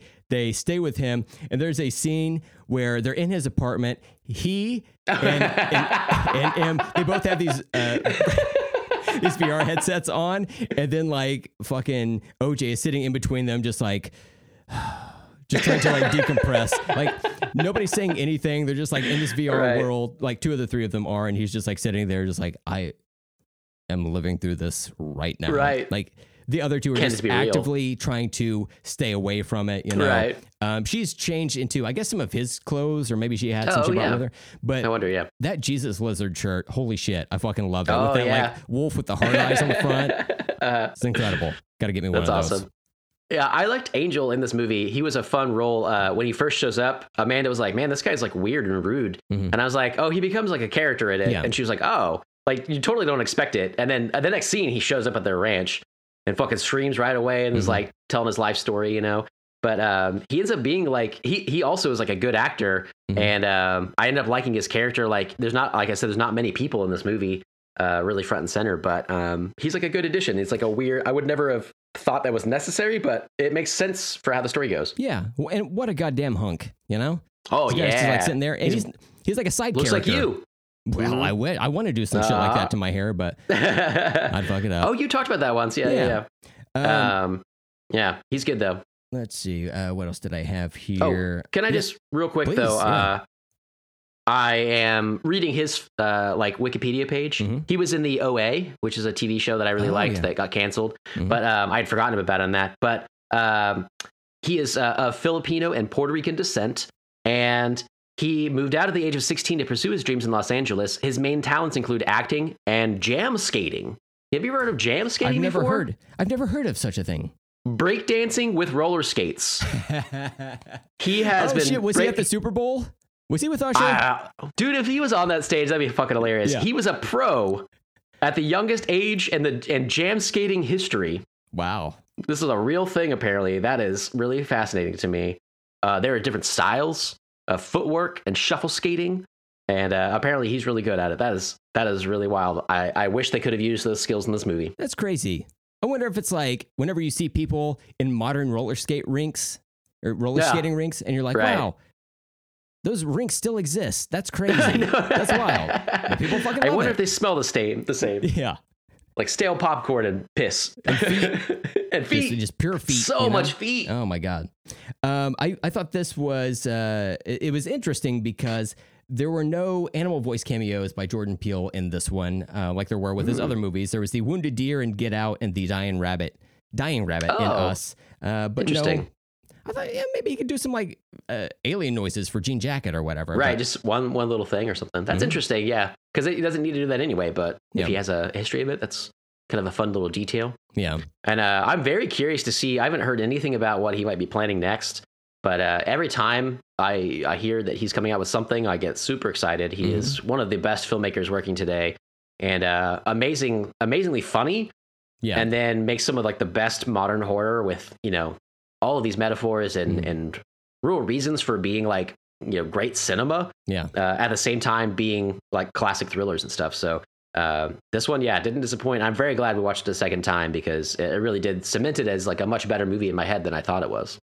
Yeah, I, I would agree with that. It's not a horror movie like you were telling your wife. It's more Mm. of just like this is an alien movie. You know, there's some uh, themes in there if Mm-hmm. you you dig a little bit, but uh, overall, it's just like a really enjoyable alien abduction Right. type of movie. So Signs was another one that was mentioned as like an influence on this. I would totally watch that after this as well. You get that, uh, you know, kind of quiet farmhouse vibe uh, getting attacked. Um, you know, you kind of stay there, limited characters, that kind of stuff. So um, I, I dig that kind of feeling. And then he just took it and made it something so completely different. mhm. And like he always does. And it's just like, man, how do you come up with this shit? I love it. that's great. He, Yeah. I, I read on the Wikipedia thing that it uh, he started writing it during the pandemic because he Mhm. just felt like he had to do something with that energy. Right. So it came from there. It was filmed in uh, like the summer of 2021, and then came out in Mhm. 2022. So, hey, man, hey, th- hey, Hey. y- th- hey, man, hey, do you know that claymation monkey paw? Like, what? that? that? actually took the longest time to animate. They've Yeah, just been waiting. The movie could have came out in Yeah, late yeah, a while ago. 2021. But he's like, we got to get this fucking monkey paw thing. I'm gonna use this over and over again. It needs to look good. Hell yeah. Um, did you go through all the credits? I, I, I always looked to see I if tried. post-credit scene. I tried on Peacock. It did that stupid shit where every time I would pause it again or start, Mm. you know, play it again, it would pop up the next thing to play, Yeah. and I'd have to cancel out of that and then scroll through it again. And Peacock doesn't let on the Apple TV. They have like a on the sides of the button you can do like ten seconds forward or back. Right. Um, it won't let you do that. So every time I would try that, it would pause it. And then I have to like scroll to get it. And I scrolled to the very end and something flashed and then it just cut back to the main menu of Peacock. Yes, Steven, I just texted it to you because I Oh my gosh, I'm so noticed it. It's just a like a little card that pops up. Butt slut. right, yeah. It's it's the music video for Butt Slut. They planned it for a Come long right time. through Jupiter's claim. Yeah. Oh. So Oh, that's fun. yeah, come right through Jupiter's claim at Universal Studios Hollywood as seen in Nope. So I don't know if it's an actual thing you can go visit or if it's just like created for fun or or what this is. Only on the world famous studio tour. I wonder what this is though. Is it just like I know. hey, there's a bunch of dirt, there's some horses. Yeah, Cool. I know, right? I would love like uh I'm a huge fan of the Burbs and I've been watching it lately. And that street that they film on was a, uh, very famous street from tons of movies and TV shows, like from, from like the Munsters through like Desperate Housewives Mhm. and uh, tons of stuff in between. And I think it was either it caught fire a few years ago or something, or they just finally bulldozed it or something like that. But I, I'm so mad about that. It's such an iconic street on that tour. I don't really care. Like that doesn't sound intriguing to go to LA and like do a studio tour. But if I could could have seen that street, I would have been in heaven to actually like be there. Yeah. I don't know that Ju- Jupiter's clay will really be that exciting. know, but, yeah. But um, I would ro- love to see the actual like monkey paw and the teacup. I guess. Yes, yeah. You know, because I assume they they exist in real life. They would have to.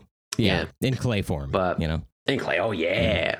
Um. So I don't know. Uh, it wouldn't be a, a big draw for me, Jupiter's Claim, but fun little, fun little Easter egg at the end, I guess. yeah, and I like that so much of this movie, even though it's set in California, it's really a lot of like uh country related stuff. Yeah. as far as like got that twang to it, you know. Um, I don't, I, I don't imagine that in California at all. yeah, but like, it's like, oh yeah, there's ranchers there. Yeah. Yeah. exactly. And like the Right. ranchers, horse trainers in this movie, they're black. Uh, Mm-hmm. Steven Yeun, he's the most cowboy looking cowboy I've ever seen committed to cinema. He's Asian, you know. It's just like yeah. it's cool that they it's it's that version of that instead of Right. you know it's just something different. Change things Just up. some whiteys. Um, I know, man. And then uh, one la- last thing I want to mention is uh, Devon Graye as Ryder Muybridge, who's a paparazzo who rides the electric bike. He shows Oh, up. He's got uh-huh. that silver helmet.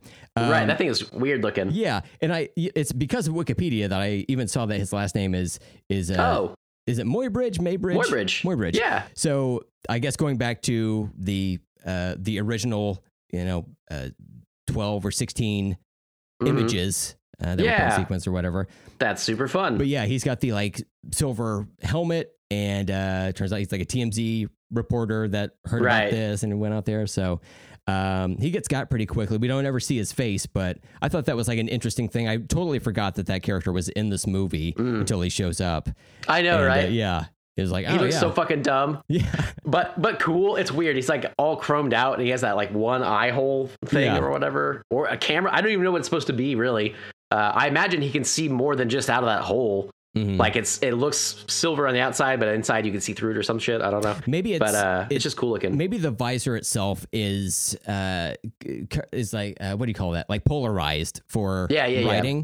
but then if you try to look through your camera lens as you're trying to film something it wouldn't Oh, show yeah. the image so he's got that So he's yeah, that that pirate patch cut out of there absolutely right with that. Yeah, yeah. okay we figured it out Uh, um, and it was cool because that as well, his like chromed out look is uh, kind of like a throwback to earlier in the movie when they had that that The chrome ball, ball. that Mhm. mirror ball, yeah, that scared the horse. And it's like now he is that ball to to Jean Jacket, Right. and Jean Jacket is not gonna like that and Mhm. doesn't. no Uh, but I love that dude too. He's like, "Don't lift me up. Take a picture first. Right, yeah. Take a picture first. Yeah. I was like, "Oh, I can't wait for you to fucking die, Yeah, man." And then exactly. Daniel Kaluuya's like, "Yeah, fuck you, man. Bye." yeah You know, like I gotta go now. he tried he went out there it's He did hey, try. yeah He's a good guy. Mhm. Uh, I really feel for him in this movie because, uh, you know, his dad died. Uh, it seems like he's kind of like living this life, but doesn't necessarily want it. I don't know. yeah It seems like he does and doesn't. But um, yeah, and then your your dad dies by a nickel of all things. yeah You know. and then like at the end of the day he like helps take down this alien monster Mm-hmm. wearing a crew shirt from the Scorpion King. Like it's That's so it's good. incredible work. Those details matter, man. They really do. They really do. That's cool. Like I, I Um, don't remember what movie Keke Palmer suggests it was, and then he like corrects it. I don't know the Scorpion. King. Yeah, he just says like a western, I think. And he's like, no, no, they didn't even use horses; they used camels. yeah. Yeah. Uh, but yeah, I uh, I'm glad we talked about this today, man. Uh, I, and I'm glad we watched it again. It was super fun. It really was just kind of like we had on that list, and we just kind of picked it out of the hat. But uh, man, it, it turned out to be a, a joy, uh, even more than the first time. Mhm. So um, yeah, this was really fun. I hope people liked it, and uh, I hope people watch this movie because all of all of Jordan Peele's movies de- deserve uh, rewatches. Absolutely. This one especially. And I, I think it's fair to Right. say, especially from the conversation we've had, uh, Mhm. Nope gets two yips from these podcasters. Yes. Yep. Mhm. Yep. I did. I thought we were gonna have way more nope jokes or or yep jokes. Mhm. Uh, but at the end of the day, I feel like you know there's only so much podcast you can do. So, Exactly. Yeah. but uh, next week we will be coming back for uh, just a pop culture catch up. You Mhm. and I have a, a few things we we've been trying to keep our mini topics kind of short on each episode and get to the main topic, but uh, then that makes a little backlog. So uh, I definitely have some things that I'm excited to talk about. And, uh, I'm ready to hear that from you as well. So nobody has to watch anything special for that episode. Just come listen to us talk fun shit next week. Exactly. And uh, yeah, anything uh, anything else? I guess on, on your end, this movie, you want to do like final thoughts and stuff. Um, it was I kind of good. I kind of went forward and I'm coming back now. Yeah, but um, yeah. yeah, it was it was good. Uh, you know, it, it deserves a rewatch, like we've said, and uh, yeah, just look forward to the the next Jordan Peele joint. Absolutely, man. Looking forward to it. Well, as usual, if you'd like to contact us, all the info is in the show notes.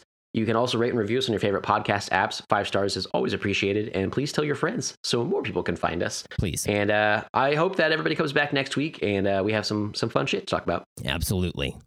Excellent. Well, I had a blast today, man. I uh, I am as well looking forward to the next Jordan Peele joint. Uh, and until that day, I will just keep watching the three that we have right now. Exactly. Yeah. Yeah, Yeah. that's what you can do. So, uh, well, yeah, this was fun, man. Uh, until next time, I'm Steven, I'm Brent. and let's talk later. But what's up with the shoe, though? it's staying straight up. It's weird.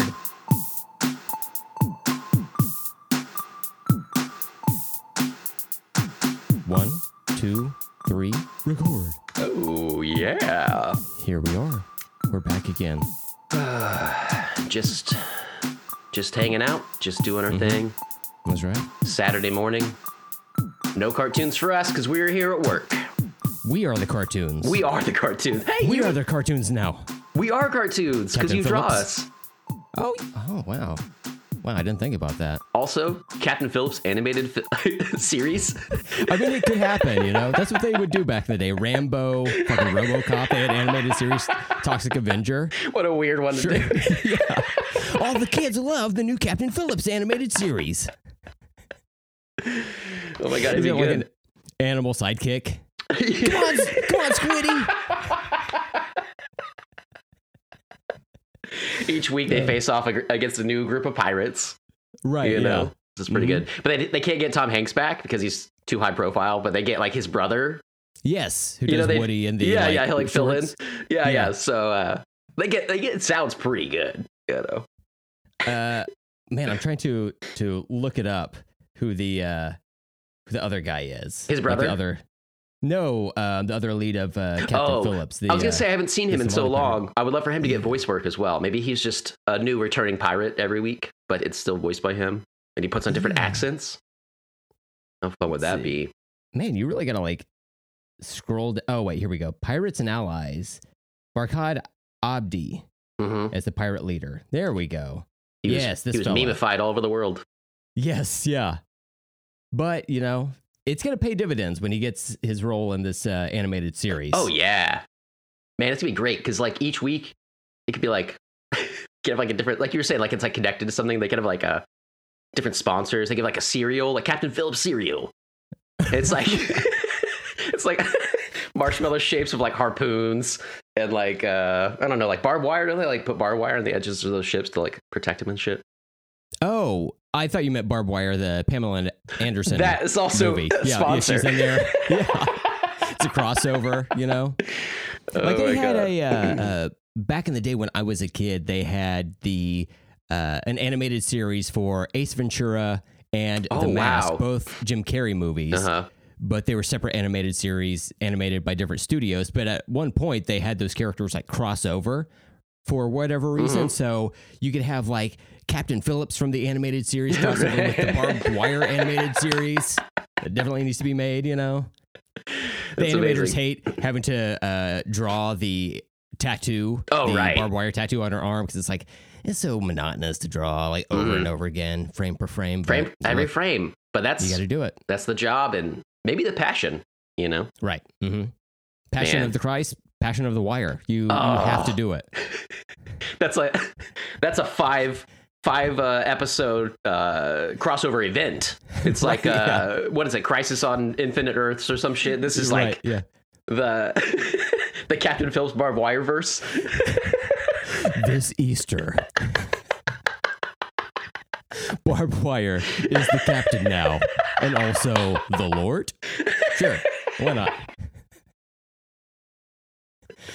Easter's a big, just a big holiday for for fans of both of those series. It you really know, is. Yeah, so absolutely. that just makes sense.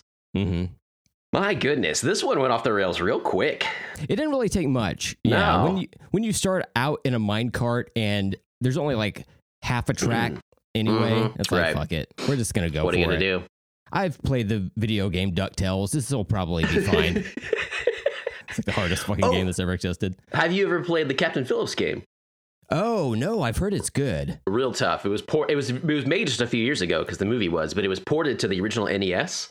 Oh, cool. Right. You can find it online. Uh, also extremely difficult. Um, I, from what I understand, they just took that old ET game hmm and they just put they just put uh, Tom Hanks's face on it, so he still looks like ET. Okay. even that doesn't look like much, you know, Right. Oh, But, the uh, Atari. so they the- made it an NES Yes. port of an Atari, of an Atari. game, superimposed Tom Hanks's face on it. Yeah, I think yes. Now that it's really it, good. it sounds familiar. Right, right, right, Yeah. right.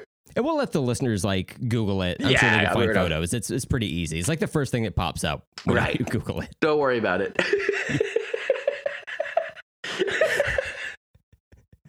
Uh, I love the side quests uh, and all of the like different um, costumes you can get, and really the costumes are really just changing your avatar different colors because Right. there's like it's very limited, space. yeah, Right. exactly. So they're like, yeah, we'll just change it to blue, you know, here and there.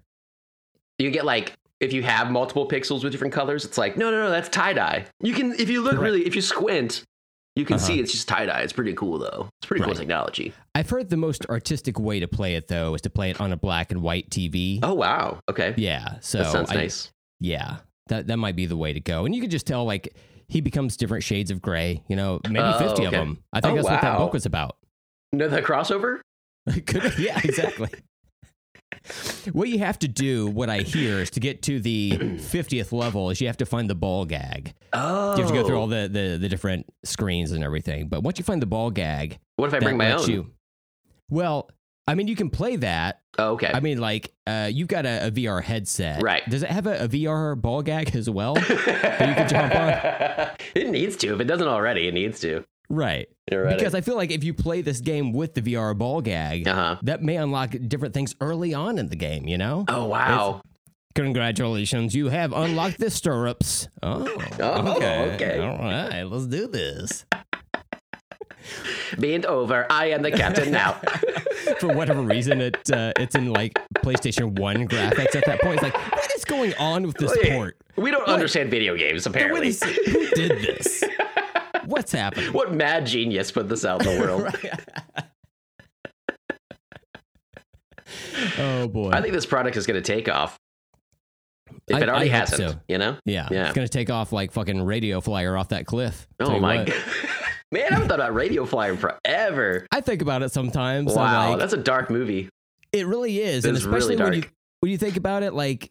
Look, spoilers for Radio Flyer audience, like if you've never seen it. But at the end of the movie, where the the little brother goes sailing off that cliff or whatever, Um, like we like in the movie, it posits that he like took off into the night sky or whatever. But right. in real life, he probably just like fucking ate shit like me off that jungle gym, right? Like he just he They wanted a escaped, happy ending. Like, yeah, But he he doesn't have an arm anymore. no, I was gonna say like he escaped by way of death. Like he's just he just simply doesn't have to deal with it anymore. Man. You know? But then like, yeah, that's the reveal they like cut out. And his brother's Mm-hmm. like years later, he's like, Yeah, and he died. I saw his his skull shatter upon the ground, my Mhm. little eight year old brother. Yep. But it was a good summer. We built a plane. He's being interviewed on a swing set. It's like, back up, I'm gonna try something. He's like oh my god. backflips off the uh, out of the swing. Again, Oh, man. shit. It's not like It is- landing is not a gene in their family, and I Right. know I can tell by sight now. Oh, the other day, someone at work uh, like ran into a chair and almost fell over backwards into another Oh. chair. That's like pokey, uh, like it could have hurt. And I, I really Mm-hmm. did have like a visceral reaction to it. I was like, "No, you might die, my friend." Oh god, it's like it could happen. Yeah, You never know. you never know. It can sneak up on you. You know, you try to be a daredevil at uh, hmm in your late thirties, Right, and uh, the world humbles you real quick. real, Real real, quick. hmm But, But, now I'm in my 40s and I feel like I'm invincible, so I'm gonna try some shit. You know, 24 is my year. do you want to build a plane out of a little radio flyer wagon with me? Because I have an idea. Okay, I've seen the got some- documentary. I've got some sopping wet cardboard. I'm needing to make the wings. Okay, but and I don't want to. I don't want to just you know stay on this topic. Why do you have soaking wet cardboard? Look, I don't, I don't like. I know we like to have fun on the podcast. Uh-huh. uh we like to keep things light and breezy. Don't like to dig into our personal lives too much. But look, is pissing on cardboard outside uh, my kink? Yeah, kind of, sort of it is. Okay? Don't shame me. Right. I'm not doing anything sexual with it, but Right. it's just, sometimes it's just like pleasant to look at, especially uh, when it gets to the the witching hour, you know, the, Mhm. the, the sunlight hits it just right, just, Oh wow, you like that? just kisses you- the piss. You can see the, the little stink lines coming off of it, You can. heating yeah. up in the sun. Ooh, that's Mhm. nice. That's good. Yeah. Well, Have, uh, have- have you ever seen like uh-huh. piss evaporation, like uh, contort the night sky before you know, as Ooh, as as, as beautiful. twilight's dawn is upon us? It's just Oh. like, oh man, Come, hey, visit Oklahoma. we got we got piss stink lines distorting the, your view of the sun. Chamber of Commerce is like, uh, okay, I guess I don't fucking know. I suppose so. We don't know. We don't care. You know, it's a it's an Oklahoma tradition that pissy cardboard. So hmm Pissy cardboard. it's everywhere. Uh, one of my favorite 50s comedians, Pissy Cardboard, up there, yucking it up. Excellent roast comedian, you know? Really, really good. Yeah. Mhm. Um, so, you know what? Pissy Cardboard is so good, we might as well honor them by Oh. using that name as a sync word today. I don't think we've used that one. I don't think so. Not yet. No. I'm 'Cause ju- we- yeah, We hold pissy in high regard. absolutely. Yeah. So we wanted Yeah. to make it a good one. 100%. Right. Yeah. I, i'm right. going through the Excel spreadsheet here. No, we have not used Pissy Cardboard. Yeah. Okay. Good. Good. Good. hmm I'm glad you keep that for us. Yeah, I, I looked it up real quick, which Yeah, is astonishing because it's not at all in alphabetical order. Um, Right. A lot of it is misspelled scroll as well. So Yeah, yeah, like, yeah. I don't know. Sure. Whatever. But you you kind of you're kind of the AI of our friendship. Like you can just look at doc, like spreadsheets and documents and you just scan through them. You know. Yeah, I, I can provide an answer to anything. Mhm. Its accuracy, mm, rarely Right. correct. Same Yeah. with AI. That's the thing. So Right. you're in good company so far. Uh, how many fingers does a human have? We will never know. There's no way to discern this. Hey, I come on. What are we doing, man? Like I understand some people are, are, born differently, have different uh, uh, Mm-hmm. Yeah. digits, but uh, for the most part, if you were to draw a human hand, I could tell you it's pretty eleven easy. fingers, eleven fingers on that bitch. I don't know. Wait, uh, let me see your hands. Uh, no, I Uh, can't. okay. I can't do it. No, to self, leave fingers out of frame for entire recording. All right, so let's sync with Pissy Cardboard on three. Oh, what a time to be I alive. Steven. know. I know. Here we go. Pissy Cardboard to sync on three. One, two, three. Pissy cardboard. Oh my goodness. He showed up. You spirit. said he spoke through you? he spoke through me. Wow. The, the, the pissy came through me. and it has glistened my my soul much like it Oh, has wow. my skin. Ah.